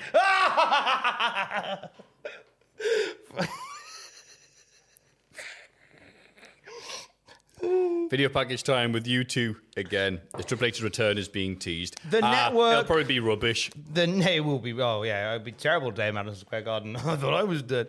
Um, the the network have not paid you two for the rights, so we get a sound alike, a Jimmy Hart special uh, for Triple. We get the video, but it's like a song that sounds like somebody tried to play "Beautiful Day" from memory. Not as Oh, like uh, Woodman dot mid. yes, Yes. yes. Which I was like, why is this a joke on things like Silver Gun? It turns out Woodman dot mid was made when uh, a guy just tried to remember the song from memory. And boy, you can tell. You can certainly tell. Then Undertaker talks about. Oh, wow. It actually is Undertaker. It's a bit, video sorry. package, isn't it? For Yeah. Undertaker talks about all the extra dudes Undertaker's beaten and sent packing, all of which would return to WWE, apart from Savage, obviously. Anyway, it's a reminder that Undertaker is a bad man who hates Jim Ross, and could we please stop cheering him? Also, here's him chokeslamming Spike Dudley from the outside to the ring, uh, outside of the ring, I should say, to the outside with no table to soften the blow. Just a oh, splat. Disgusting bump there. Also, Undertaker killed Jeff Hardy with Lita trying to distract and failing. So Undertaker killed Jeff with a last ride off the apron. Not the apron, off the that's not the Off word. the- off That's the not what we call that. That's the stage. Yeah, apron's the other thing. Uh, Matt Hardy in New York is watching this, and he's so sad, and he drops his Jimmy Hart pasta while watching his brother being murdered on live TV. Lita low blows Undertaker, so Undertaker dumps her off the side of the stage as well. Jesus. Man is asked backstage, and he is appalled that he wasn't able to help his family. We may have had our differences, but he is my brother, and I love Lita. The crowd boo Matt when he's showing emotion because, well, he's the heel, right? and so uh, that storyline has ended then, huh? That match on Raw was Jeff's last televised match before his appearance at the Rumble a month later. And after that, he wouldn't wrestle again until a tag match at No Way Out. And ditto for Matt and this one tonight.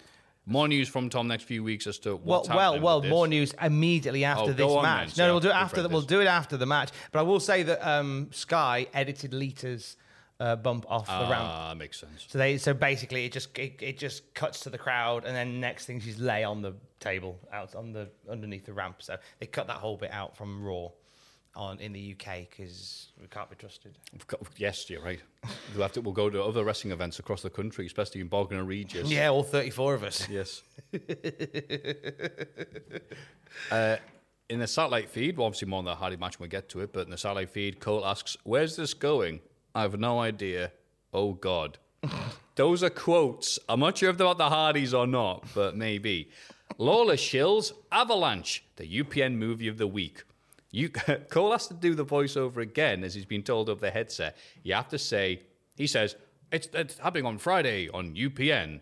He says, can you do it again, but say, on this channel, UPN, as opposed to just UPN, in case people forget what station they're watching. And Cole's like, yeah, whatever. So they redo it, which I guess you'll be, you've probably been told a few times in radio. Yeah, Right. it's repetition. Um, I, you know, there was. A, I, I'm pretty sure the rule's still there.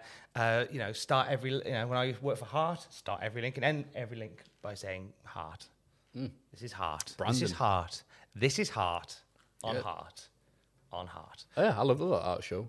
Is it Heart on Heart? Heart on Heart. Tony Hart. Tony Hart. This is Heart. This is Heart. John Legend on Heart. Brand new from Take That on Heart. This is Heart. This is Heart. This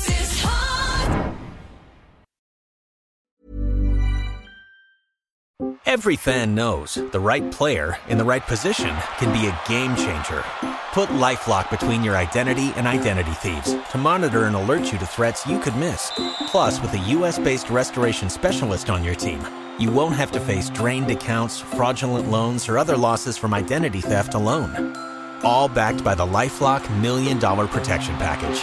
Change the game on identity theft. Save up to 25% your first year at LifeLock.com slash aware.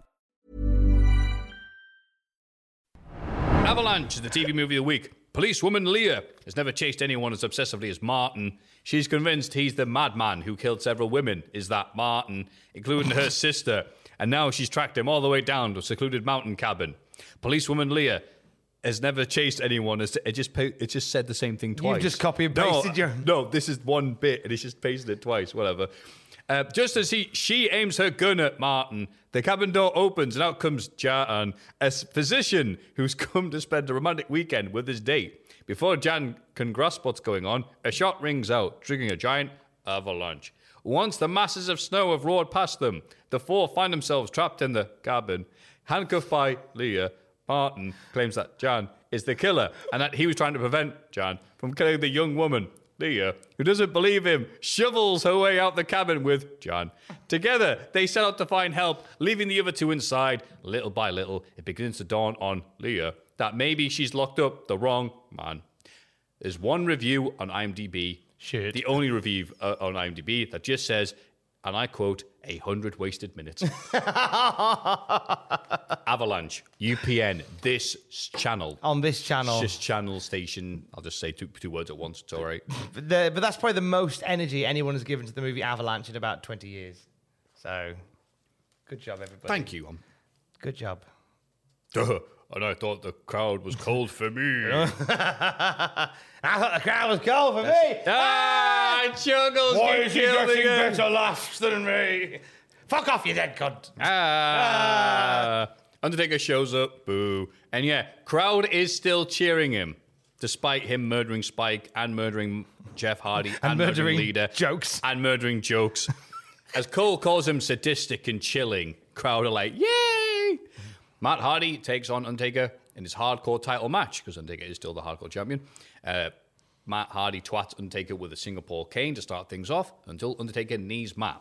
But this sets up Matt landing a flying clothesline and leg drop. Twist of Fate gets set up, but Undertaker's like, nah, mate, and commences their henchness. They brawl around the ringside area as crowd cheers wildly. Matt gets volleyed over the announce table like you'd see in a comedy film, and then gets Cole's headset placed over him. So you hear Matt's loud breathing. Oh. In What a treat. AEW, Matt does that just by walking to the ring. Undertaker batters him some more before leisurely last riding Matt. And that was it for Matt. Oh, no, it isn't. Undertaker returns to the ring to wrap the chair around Matt's throat and bangs the chair on the floor. This causes Matt to be unable to cut promos, so the crowd cheers Undertaker. Uh, in the satellite feed, Cole laughs. As it turns out, Cole moving out the way and the headset landing on Matt's head wasn't deliberate, and they enjoy a chortle together. How, did it say? Did it sound good, Lord? Can you hear in the truck? Oh, I can hear him breathing. That's amazing. yeah, these satellite feeds are amazing little uh, insight behind the scenes. And again, uh, Matt is then put on a stretcher. The crowd doesn't care. The crowd, this goes on for a bit during the satellite feed. It goes on for forever. It's the crow chant USA for a bit during the oh, boredom. Christ. Then Undertaker asks Matt, as he's being put in the ambulance backstage, was the bitch worth it? Matt responds with gargle, gargle, gargle. He makes noises like Wheezy from Toy Story 2. he would. It was not meant to be funny, but I thought Matt like sounding like a like a like a squeaky toy with a hole in it was quite funny. Yeah. And apparently, I was doing some research for this. Apparently, Lita has gone on record as saying it, they weren't doing anything and taken off because, quote, creative had nothing for them. So it took them off TV. And I think they also realized possibly that the, the turning against each other wasn't working. When they do show up, even though there's obviously the Rumble, every man for himself, etc., by the time No Way Out comes out, they're back to teaming up with one another. And this thing is just kind of forgotten about. From the Observer, uh, the Hardys and Lita are done for now. Uh, the Hardy Boyz and Lita have been taken off TV, which was the reason for their total burial by The Undertaker on Monday Night Raw and SmackDown. There have been problems with Jeff Hardy of late, which came to a head when he missed a show in San Jose on the 8th of December, explaining Matt having to work a total babyface against Test right after his heel turn. Oh. He's also been late for shows. His performance hasn't been nearly to the level it used to be, which is bound to happen given all the crazy bumps that he's taken over the years. Uh, then the Matt versus Jeff match at the pay per view was a flop in the eyes of most. And after the Raw handicap match, Vince decided to kill the feud. Vince sat down with all three on Monday Night Raw to explain the situation. He said he was taking them off TV to give them chance to breathe. So it's a it's a mixed bag. Jeff has been showing some concerning signs. Um, generally, they're all quite jaded. This has been a story that just really hasn't landed. We've ragged on it every week because it's it's some of the some of the worst stuff the Hardys have done, and it's not for the one to try in. Like they're really giving it socks, but fortunately, this kind of level of serious acting just has never been the bag of the Hardys. Yeah, it- and Lita. Plus, bad dialogue delivered badly in bad situations where, again, just inexplicable situations that you can't relate to, like the Tony Khan contract signing stuff. It's like, hi, Lita. It, it's like, hi, Matt, it's me, a female wrestler. Best of luck in your match tonight. Thanks, female person. Lita shows up. Who's she? You're like, oh, Lita, don't be like that. And then Jeff Hardy shows up. Hey, Lita. What's this? In front of my very eyes. It's just, yeah, neither of them can act, and it's shit anyway. So it's it's for the best. to be honest with you. Yeah, so they're It's a basically shame that I wasn't aware that Jeff's having some issues, but Yeah. I mean, what are they expecting? He's been destroying himself, and what the few times he's not destroying himself, like, ooh, he's not looking too good. You're like, well, Hmm. what? But they and you know what? They've been absolute workhorses for as long as we've done this podcast. Yeah. Like they have been on every week on SmackDown almost consistently. They've opened the show every week with tag matches. They've been highlights at house shows. They've done loads, and the company's leaned on them quite a lot. Especially when the when the roster members were dropping like flies, Matt and Jeff were very leaned upon, mm. as was Lita. So it so yeah, Vince saying, "Look, we're just going to give you a little bit a breather over Christmas. Mm. Um, see you back at the Rumble." So Yeah. it's, a, it's a little break just so people can forget some of the stuff that we've seen and reintroduce them as if nothing happened. For the best. It's for the best. Ah. And speaking of for the worst, Jericho, the WCW WF Uwu champion, Hmm. gets very little response as this crowd is taking longer to die than Zsa Zsa Gabor. Do you find, right, that Jericho's had even less reaction now he's undisputed champion? yes, It's like he, he- he went from getting great reactions as a babyface to, to, a, to a lower reaction, but still a reaction as a heel.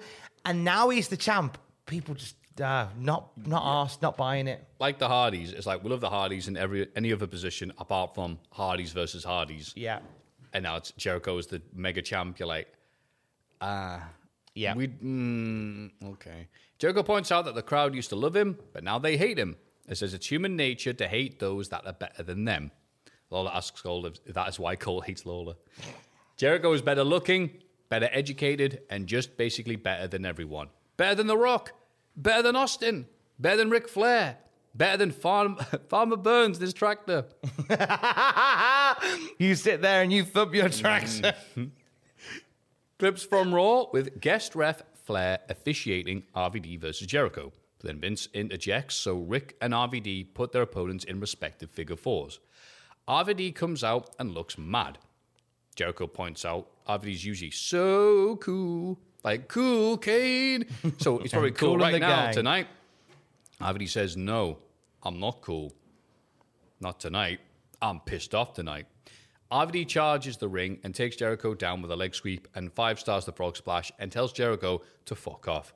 He doesn't This- say. Sorry, that. sorry, it doesn't literally. But this might be the segment that RVD was told to get mega mad in, and he had to get himself in such a state that he gets legit mad. I think from the Magnificent Kayfabe commentary shoot interview, he's asked about this because he's always like, "Yeah, cool, whatever."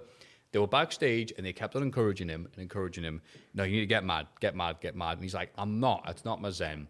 So Jericho said something like, "It's been a while since I've seen this, so correct me if I'm wrong."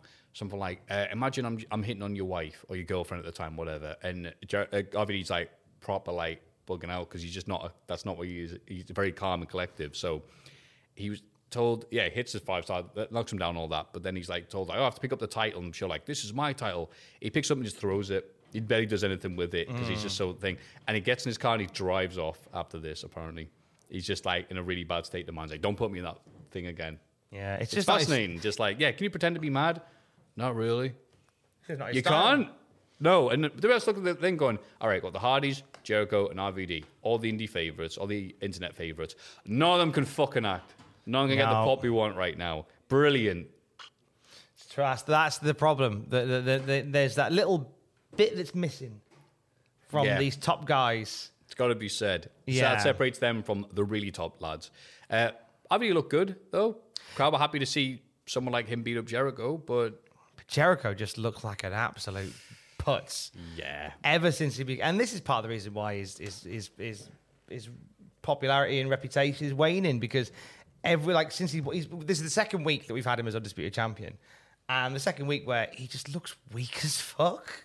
And I get it. Like there's a, there's an element of you like you know Ric Flair's golden years where Ric Flair coming out and going, "My shoes are worth more than your house. I'm the best of all time," and then him bumping like crazy for a babyface, but then eking out a title win, and that worked for Flair. I don't think this works for Jericho. It also doesn't help. He's not really feuding with anyone. Yes, there's He's no just, hey, it's me. I'm out here. You're like, all right, a match, maybe a title match, a feud. It's not. It's just, it's me. There's more energy. I mean, they're, they're trying to get something going with Rock and Van Dam, with with Testa, uh, no, Test, Rock and Go on. Testa feuding, Yeah. with Jericho and Van Dam. Yeah. To the point where the Observer said last week, but it, it looks like the the Royal Rumble will get Chris Jericho versus Rob Van Dam for the undisputed title, which wouldn't have been a bad idea. Yeah. But we don't. We don't even get it tonight. I'm not sure why that is. Probably see that. It looks like they're definitely setting up for it. So, Mm. oh well. And the Starlight feed, the crowd, the lucky crowd, is showing a trailer for The Scorpion King. And The Rock gets a pop, but he takes his cape thing off to reveal it's The Rock. yeah. Da-da-da. No, no, no. We got replay of Regal bleeding like bloody Carrie last bloody week because of bloody Edge. We catch up with a man from Bloody Pool at his bloody house. Regal says he's had his nose reconstructed like a bloody Lost Doctor Who episode. Regal says he's going to give Edge all the bloody pain he's bloody gone through, you bloody vegetable. P.S. Bloody bloody. His house is lovely. Isn't it nice? Uh, he looks like he lives on the same street as the McCallisters. no. I feel like the Wet Bandits are going to rob him one day. yeah. It is a lovely house that he lives in, though. Yeah. I got quite, I got quite intrigued because I saw what looked like a kid's toy in the background, and I thought, "Oh, is that Charlie Dempsey's? Is that a little toy for Charlie Dempsey? Is that a little toy for Charlie Dempsey?" But I don't think it was. I think it was like an ornament of some sort. But it looked briefly like a kid's toy, and I got like, "Oh, is that Charlie oh, Dempsey?" Is that little noddy thing for your kid? No, it's mine. Oh, okay. That little Norman Wisdom statue for you. no, it's for me and my lizards. Is that little Mick Miller bobblehead for you? Scorpion King versus Teflon. Do you know what? Fair play to Regal as well. He was very brief. Yep. The risk is just to wander wander off in that, Yep. which we won't do here because No, no, no. Perish the thought. tell you because I'll tell you one thing. You you brought me bloody nose. Oh, I see what you're going with now. You Yes. brought me bloody nose, and uh, not the first time my nose has been broken, you know. And it was back in 1973. and I was uh, I was knocking about in Blackpool, and uh, the the beaches shut up. The the beaches in Blackpool, uh, 90s and 70s were amazing. Like there were all the arcade machines on there. There was this one arcade machine I remember that uh, you put two pennies worth in, and then uh, they all clattered through, and you get two pence worth. Dad, Dad, if you take a course. figure again. Quiet, Charles. Now, there was the two pence. I remember this one two pence. It's actually had a lucky two pence once. I remember that. A lucky two pence. And uh, it Hey brought up, Willie, it's Dave. What's the meat tray? oh yeah, cheers, Dave. Just pop the meat tray over there. I'm just telling the story about about um. What was I telling the story about? Oh yeah, Edge, I'm coming to get you, son. you bloody vegetable. that was how it went. Yeah, sorry, sorry, Regal. The question was, would you like to buy a big issue? Regal is a conversation cul-de-sac. I love them. I would never It's take not it. necessarily that podcast. Uh, Scorpion King versus Teflon Test, the battle of who has the best name. As Yes. commentators explain, Lance is accompanying Test because he owes his career to him. Test helped Lance beat The Rock on Raw and get employed. Ah, That's why this is the birth of the Un-Americans. there you go. That's just nice, making sense. It's like Test, Test needs some help. He's like, you know what would really annoy The Rock? What? Losing the lad storm.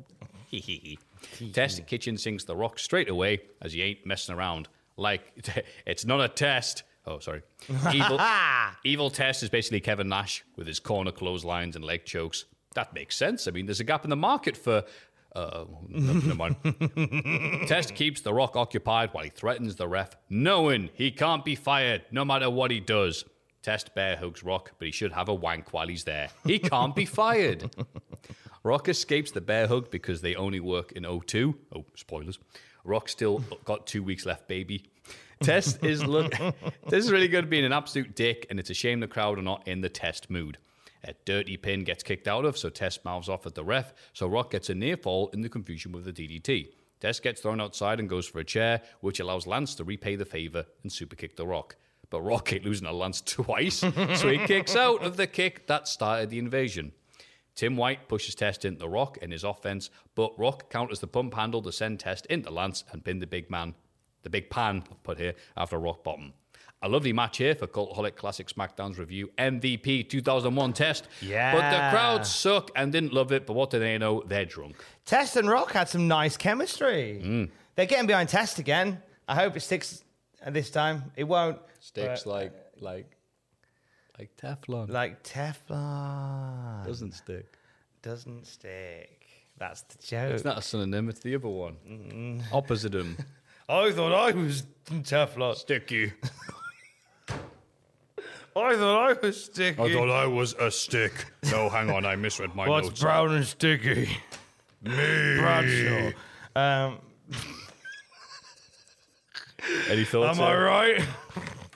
um, I love their chemistry. I think I think Rock brings out something good in Test. I think Test hangs with the Rock, Yep. which I like. I just it's funny when we test. He's our MVP of the year. He's really grafted this year. I just I I see tests like this and I go, why was he never a top tier lad? And then I'll see him in like 03 and I go, oh, that's why. Yeah. it's so weird. He's But so during this period, God, he's good. he's so good, so very good. Yeah.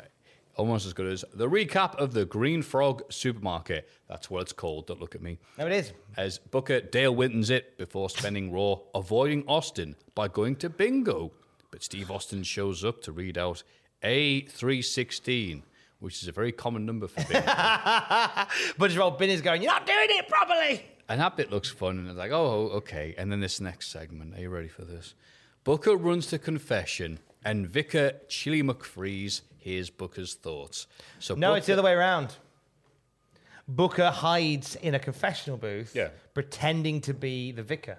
Oh my god! I because apologize. because they because showed the edited bits. Yeah, because the um because there was a woman that's going, oh, I'm having an affair, and Booker's like, oh yeah, a woman being sexy, and then he, he goes, oh, what do you like to talk about, my child? And then it's Austin going, yes, you're a jackass, and then they come out of the confessional booth, and then they're fighting. Okay, so that's all right. But then they head out, and Booker bumps into some nuns, and the nuns are like, "Ah, you must be the driver to give us a lift to the orphanage."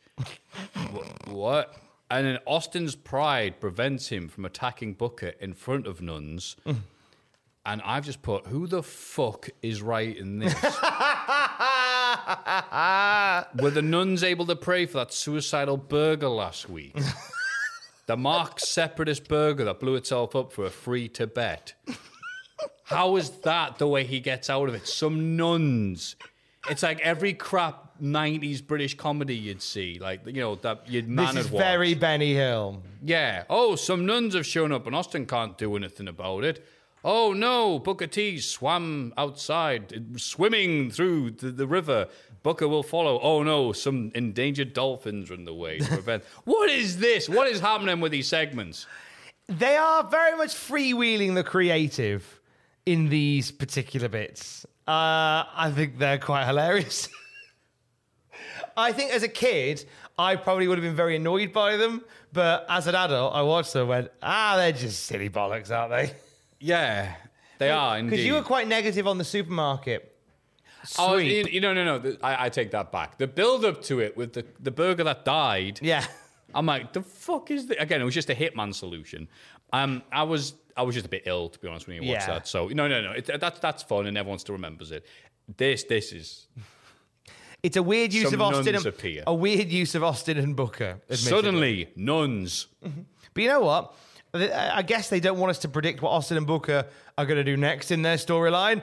And honestly, as the way this show ends, I certainly couldn't have predicted what happens. Ah, oh my god! Jesus. Please keep listening. All right. Yes. Ric Flair is shown laughing his ass off, but he's on a beige couch so we can see him. So it's not as fun as the opening bit. Jericho hates Flair laughing and knows he's trying to screw him. Ric says, Oh, yeah, how about you defend the title tonight? That'll prove he's not trying to screw him. Jericho, you're defending your title against the big show next. I just put, What? Yeah. SmackDown is mental now. We just have to accept that, that this period of weirdness. We're in the era of last minute rewrites and second guessing because numbers are down. Low down, like lugs on your feet. Yeah. That's how bodies are put together. Your feet are down. Tajiri does the handspring elbow, but knocks his bit of crumpet off the apron, causing Tajiri to lose to Billy Gunn. Okay. Tori will be a guest on Sunday Night Heat. Doesn't say what she'll be doing exactly, but who gives a shit? It's not on Channel 4 anymore. the Uwu champ himself, Jericho, is here to defend the title in an unannounced match. Yeah, get used to this monster push they're giving Jericho. No pop for show in the satellite feed. Unsure if they added hair dryer to the proper They TV did, yeah. version. God, there's just nothing for him. No. No mention of Flair adding show to this match. So, to, uh, is the implication that Ric Flair only knows ex WCW guys? Like, I like to think it's implied. I was confused because they were like, Jericho goes, Do you see what Rob Van Dam did to me? Rob Van Dam disrespected me. Can't believe Rob Van Dam disrespected me. So Ric Flair's solution is, Right, you got a title match tonight. And since Rob Van Dam disrespected you, you're facing the big show. Yeah, he has no idea who RVD is. Pourquoi? I wonder, and I've read nothing that supports this, whether this backs up your theory that Van Dam's already fucked off. That would be funny if that was a shoot. Like, yeah. Mm, so Stand they've gone, who's around? Paul, get out there. Yeah. I like that. Well, RVD's here, but he's, le- he's literally left. He's just ran to the next arena. Mm-hmm. So, Ric Flair only knows WWE guys, so next week you should try and stick Firebreaker Chip in the match.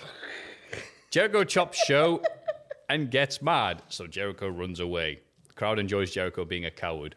Lawler points out Jericho is at a disadvantage because he's in his street clothes, and for reference, Jericho is dressed like Zoolander. So that was funny. Lawler's been good this episode. Yeah, that's it. I, it, was a, it was a strange outfit for Jericho Yeah. this particular week. Jericho gets swatted for a few minutes until an eye poke results in um, even more abuse because Big Show's eyes are too fat to be hurt by normal fingers. Too fat for eye pokes. Missile dropkick gets two from Jericho, not Show. That would have been amazing. The only heat this match has got so far has been when Show has dominated. Uh, Press Slam gets a big pop, as does Show catching Jericho mid dive. The final cut gets a really close two count. as Jericho gets his foot on the ropes. Show is uh, strapped down, chokeslam time, but Jericho not kicks him in the dick and hits him with a title belt across his ham hock of a head to retain. This was entertainingly done, but really shocking how low level Jericho is now as the Uwu champ. He really And how little heat he has, even less than a few weeks ago as a heel, as, we were just saying earlier. Yeah. He's so weirdly presented. He, he just like he just looks weak all the time. Like I just I'm yet to see him in a segment where he looks cleanly dominant.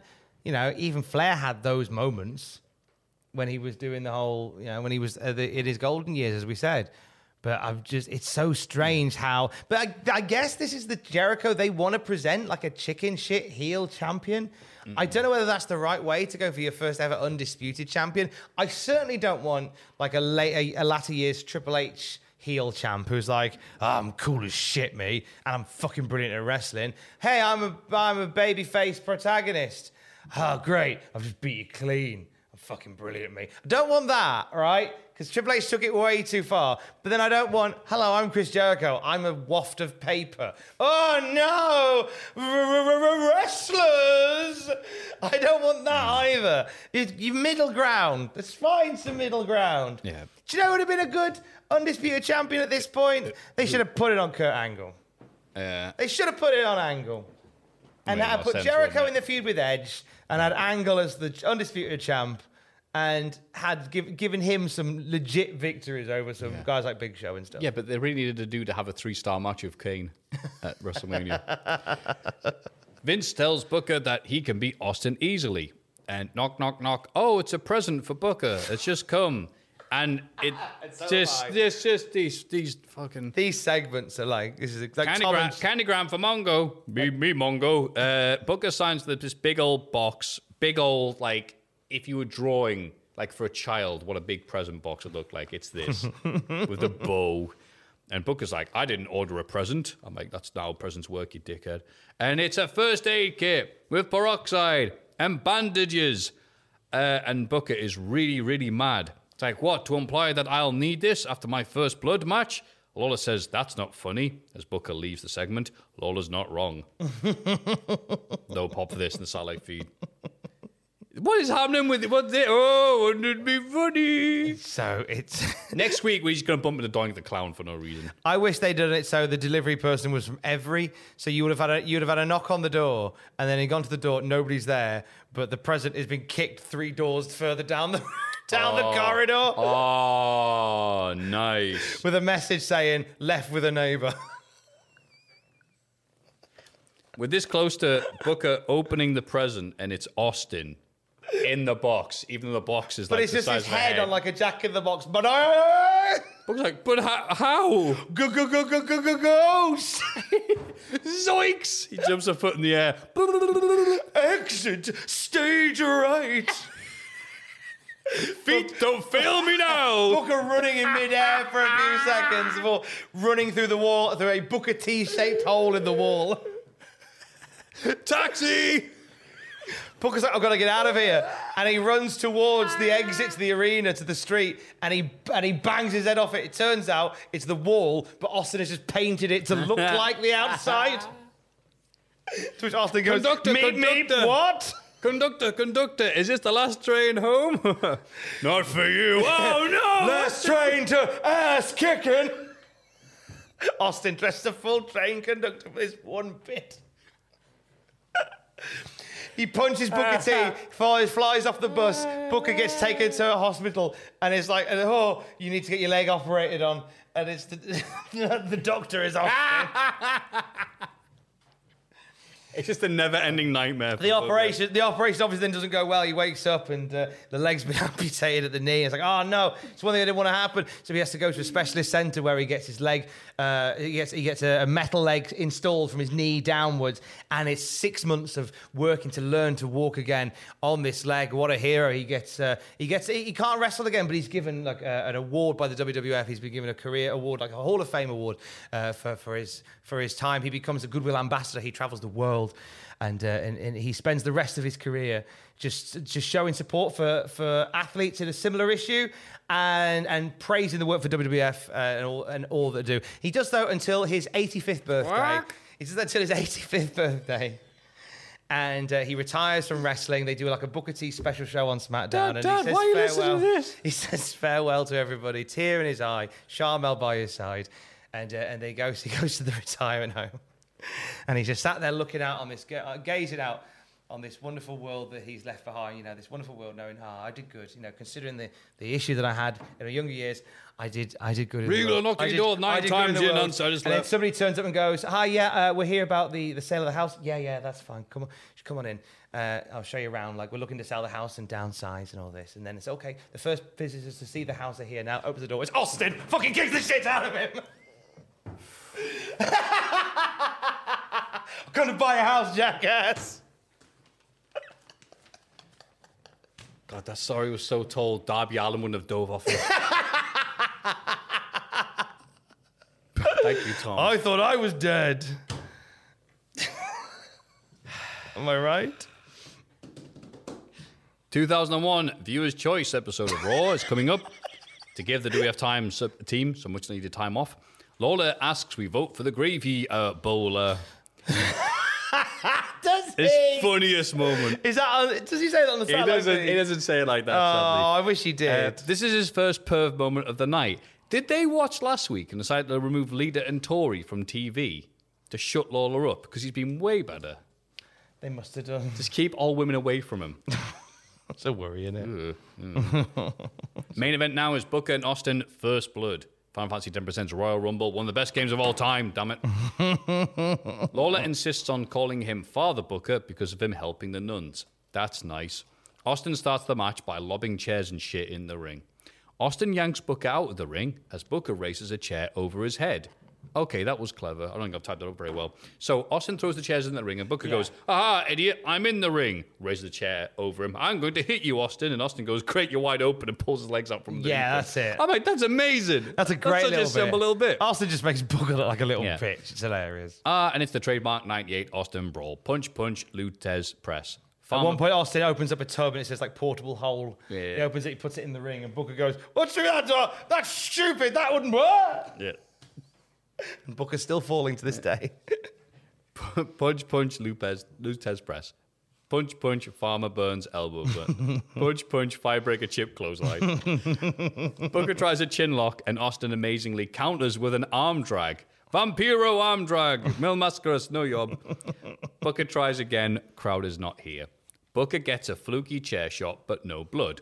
As commentators try to get excited at the possibility of a busted lip from Austin. Crowd ain't here for no fat lip. This ain't some 41. hey, Austin's head gets bounced off the exposed turnbuckle, but no blood.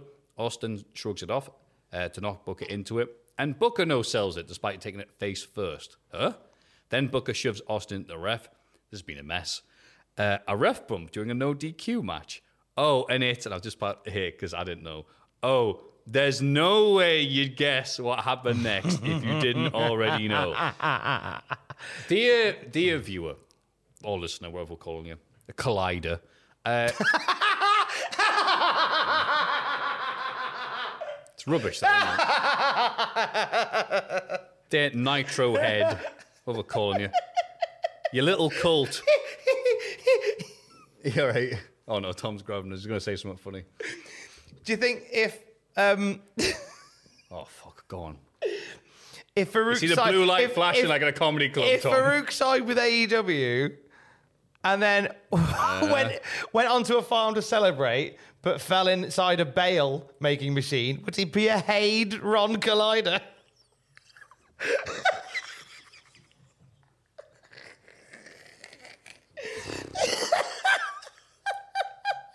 Fuck your mothers!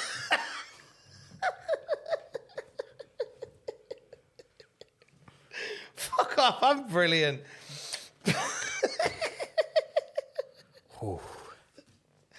Would you believe that most of the gags I've done tonight are off the hoof? Yes. Yes. So, back to reality. Booker T, Steve Austin, First Blood, ref bump. It's been a bit of a mess. What happens next? And again, we talk a lot of shite. Uh, this is really what happens. All the multiverses where this happens, there is just one.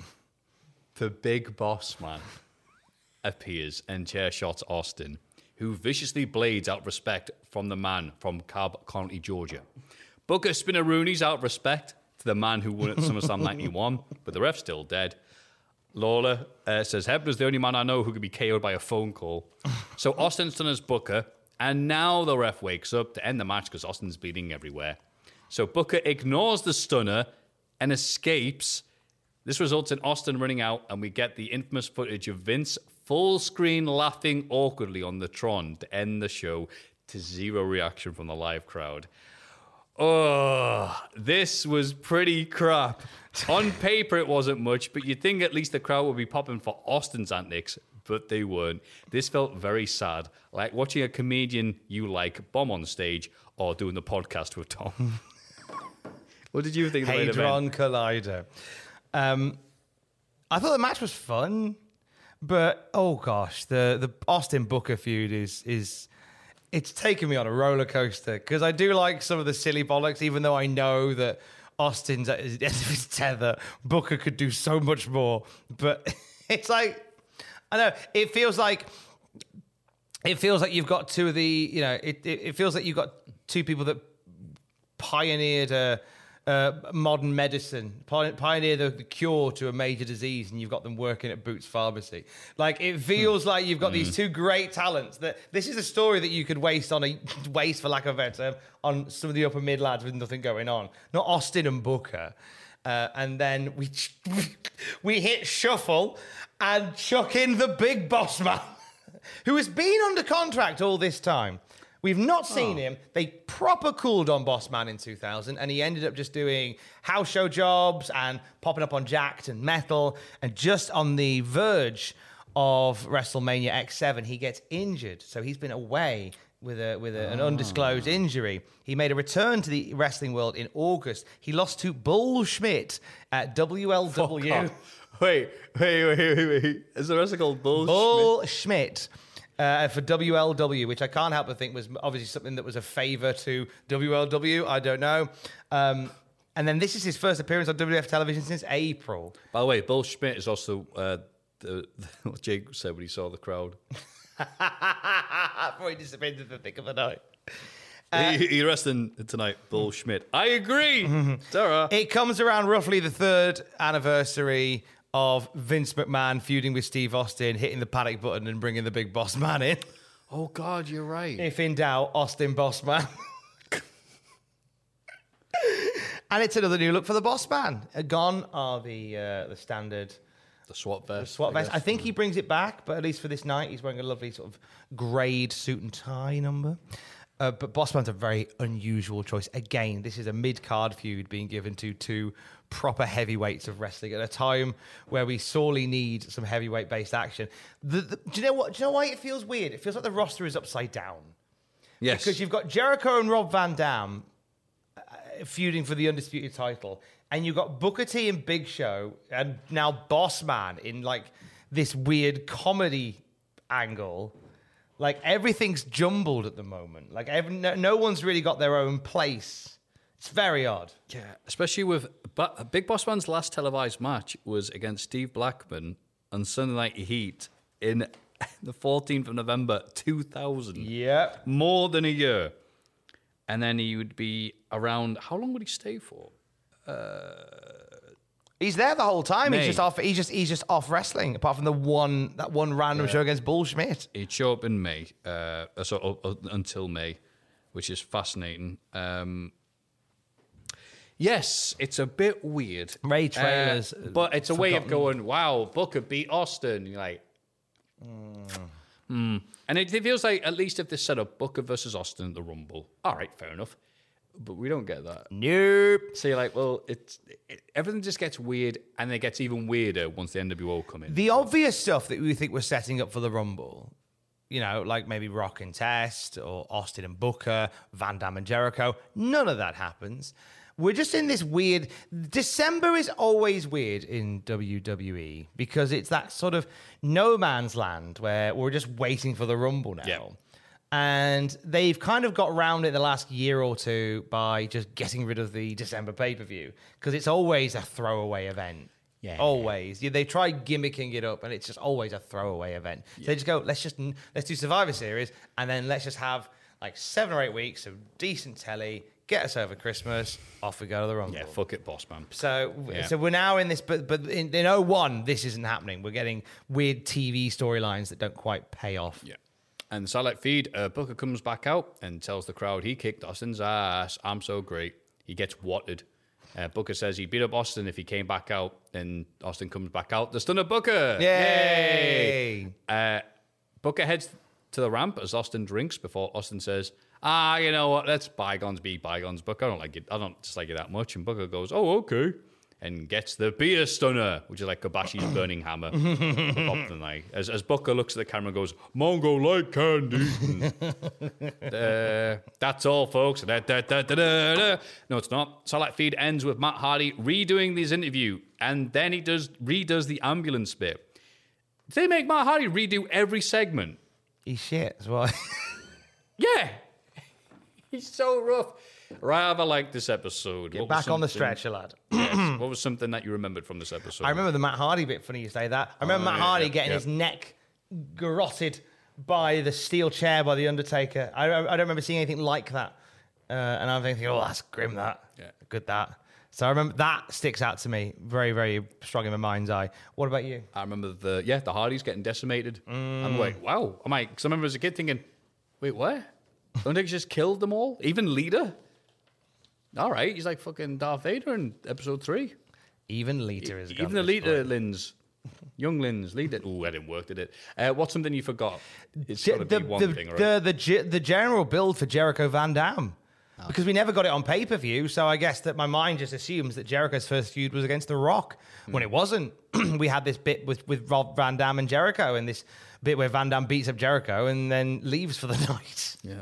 Uh, mine is Big Boss Man. Oh, the return of Ray. And now Tom's going to do the outro because I really need to do the toilet. But it's been a pleasure doing this with you. All right, thank you very much, Matthew Gregory. Check out the cult art. You did very well, mate. I'm very. I will not shit myself for this. On the Cultaholic podcast feed tomorrow, ahead of Great American Bash from NXT tomorrow night, uh, I had a sit down chat with the number one contender for the NXT title, Ilya Dragunov.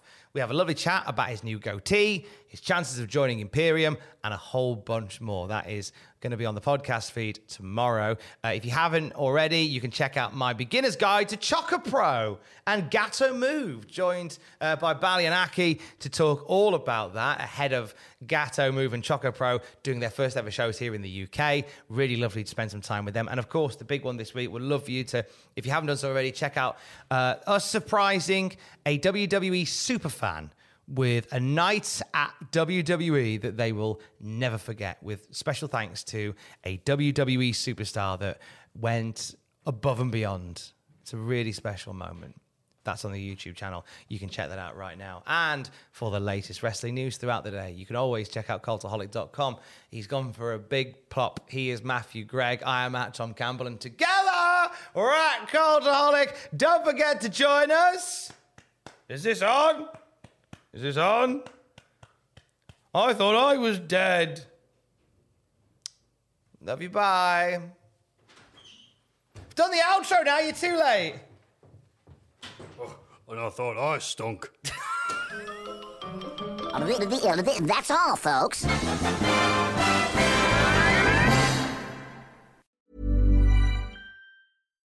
Every fan knows the right player in the right position can be a game changer. Put LifeLock between your identity and identity thieves to monitor and alert you to threats you could miss. Plus, with a US-based restoration specialist on your team, you won't have to face drained accounts, fraudulent loans, or other losses from identity theft alone. All backed by the LifeLock Million Dollar Protection Package. Change the game on identity theft. Save up to 25% your first year at LifeLock.com slash aware. For all the wrestling headlines in just 10 minutes, search Cultaholic Wrestling News on Apple, Spotify, or wherever you get your podcasts from.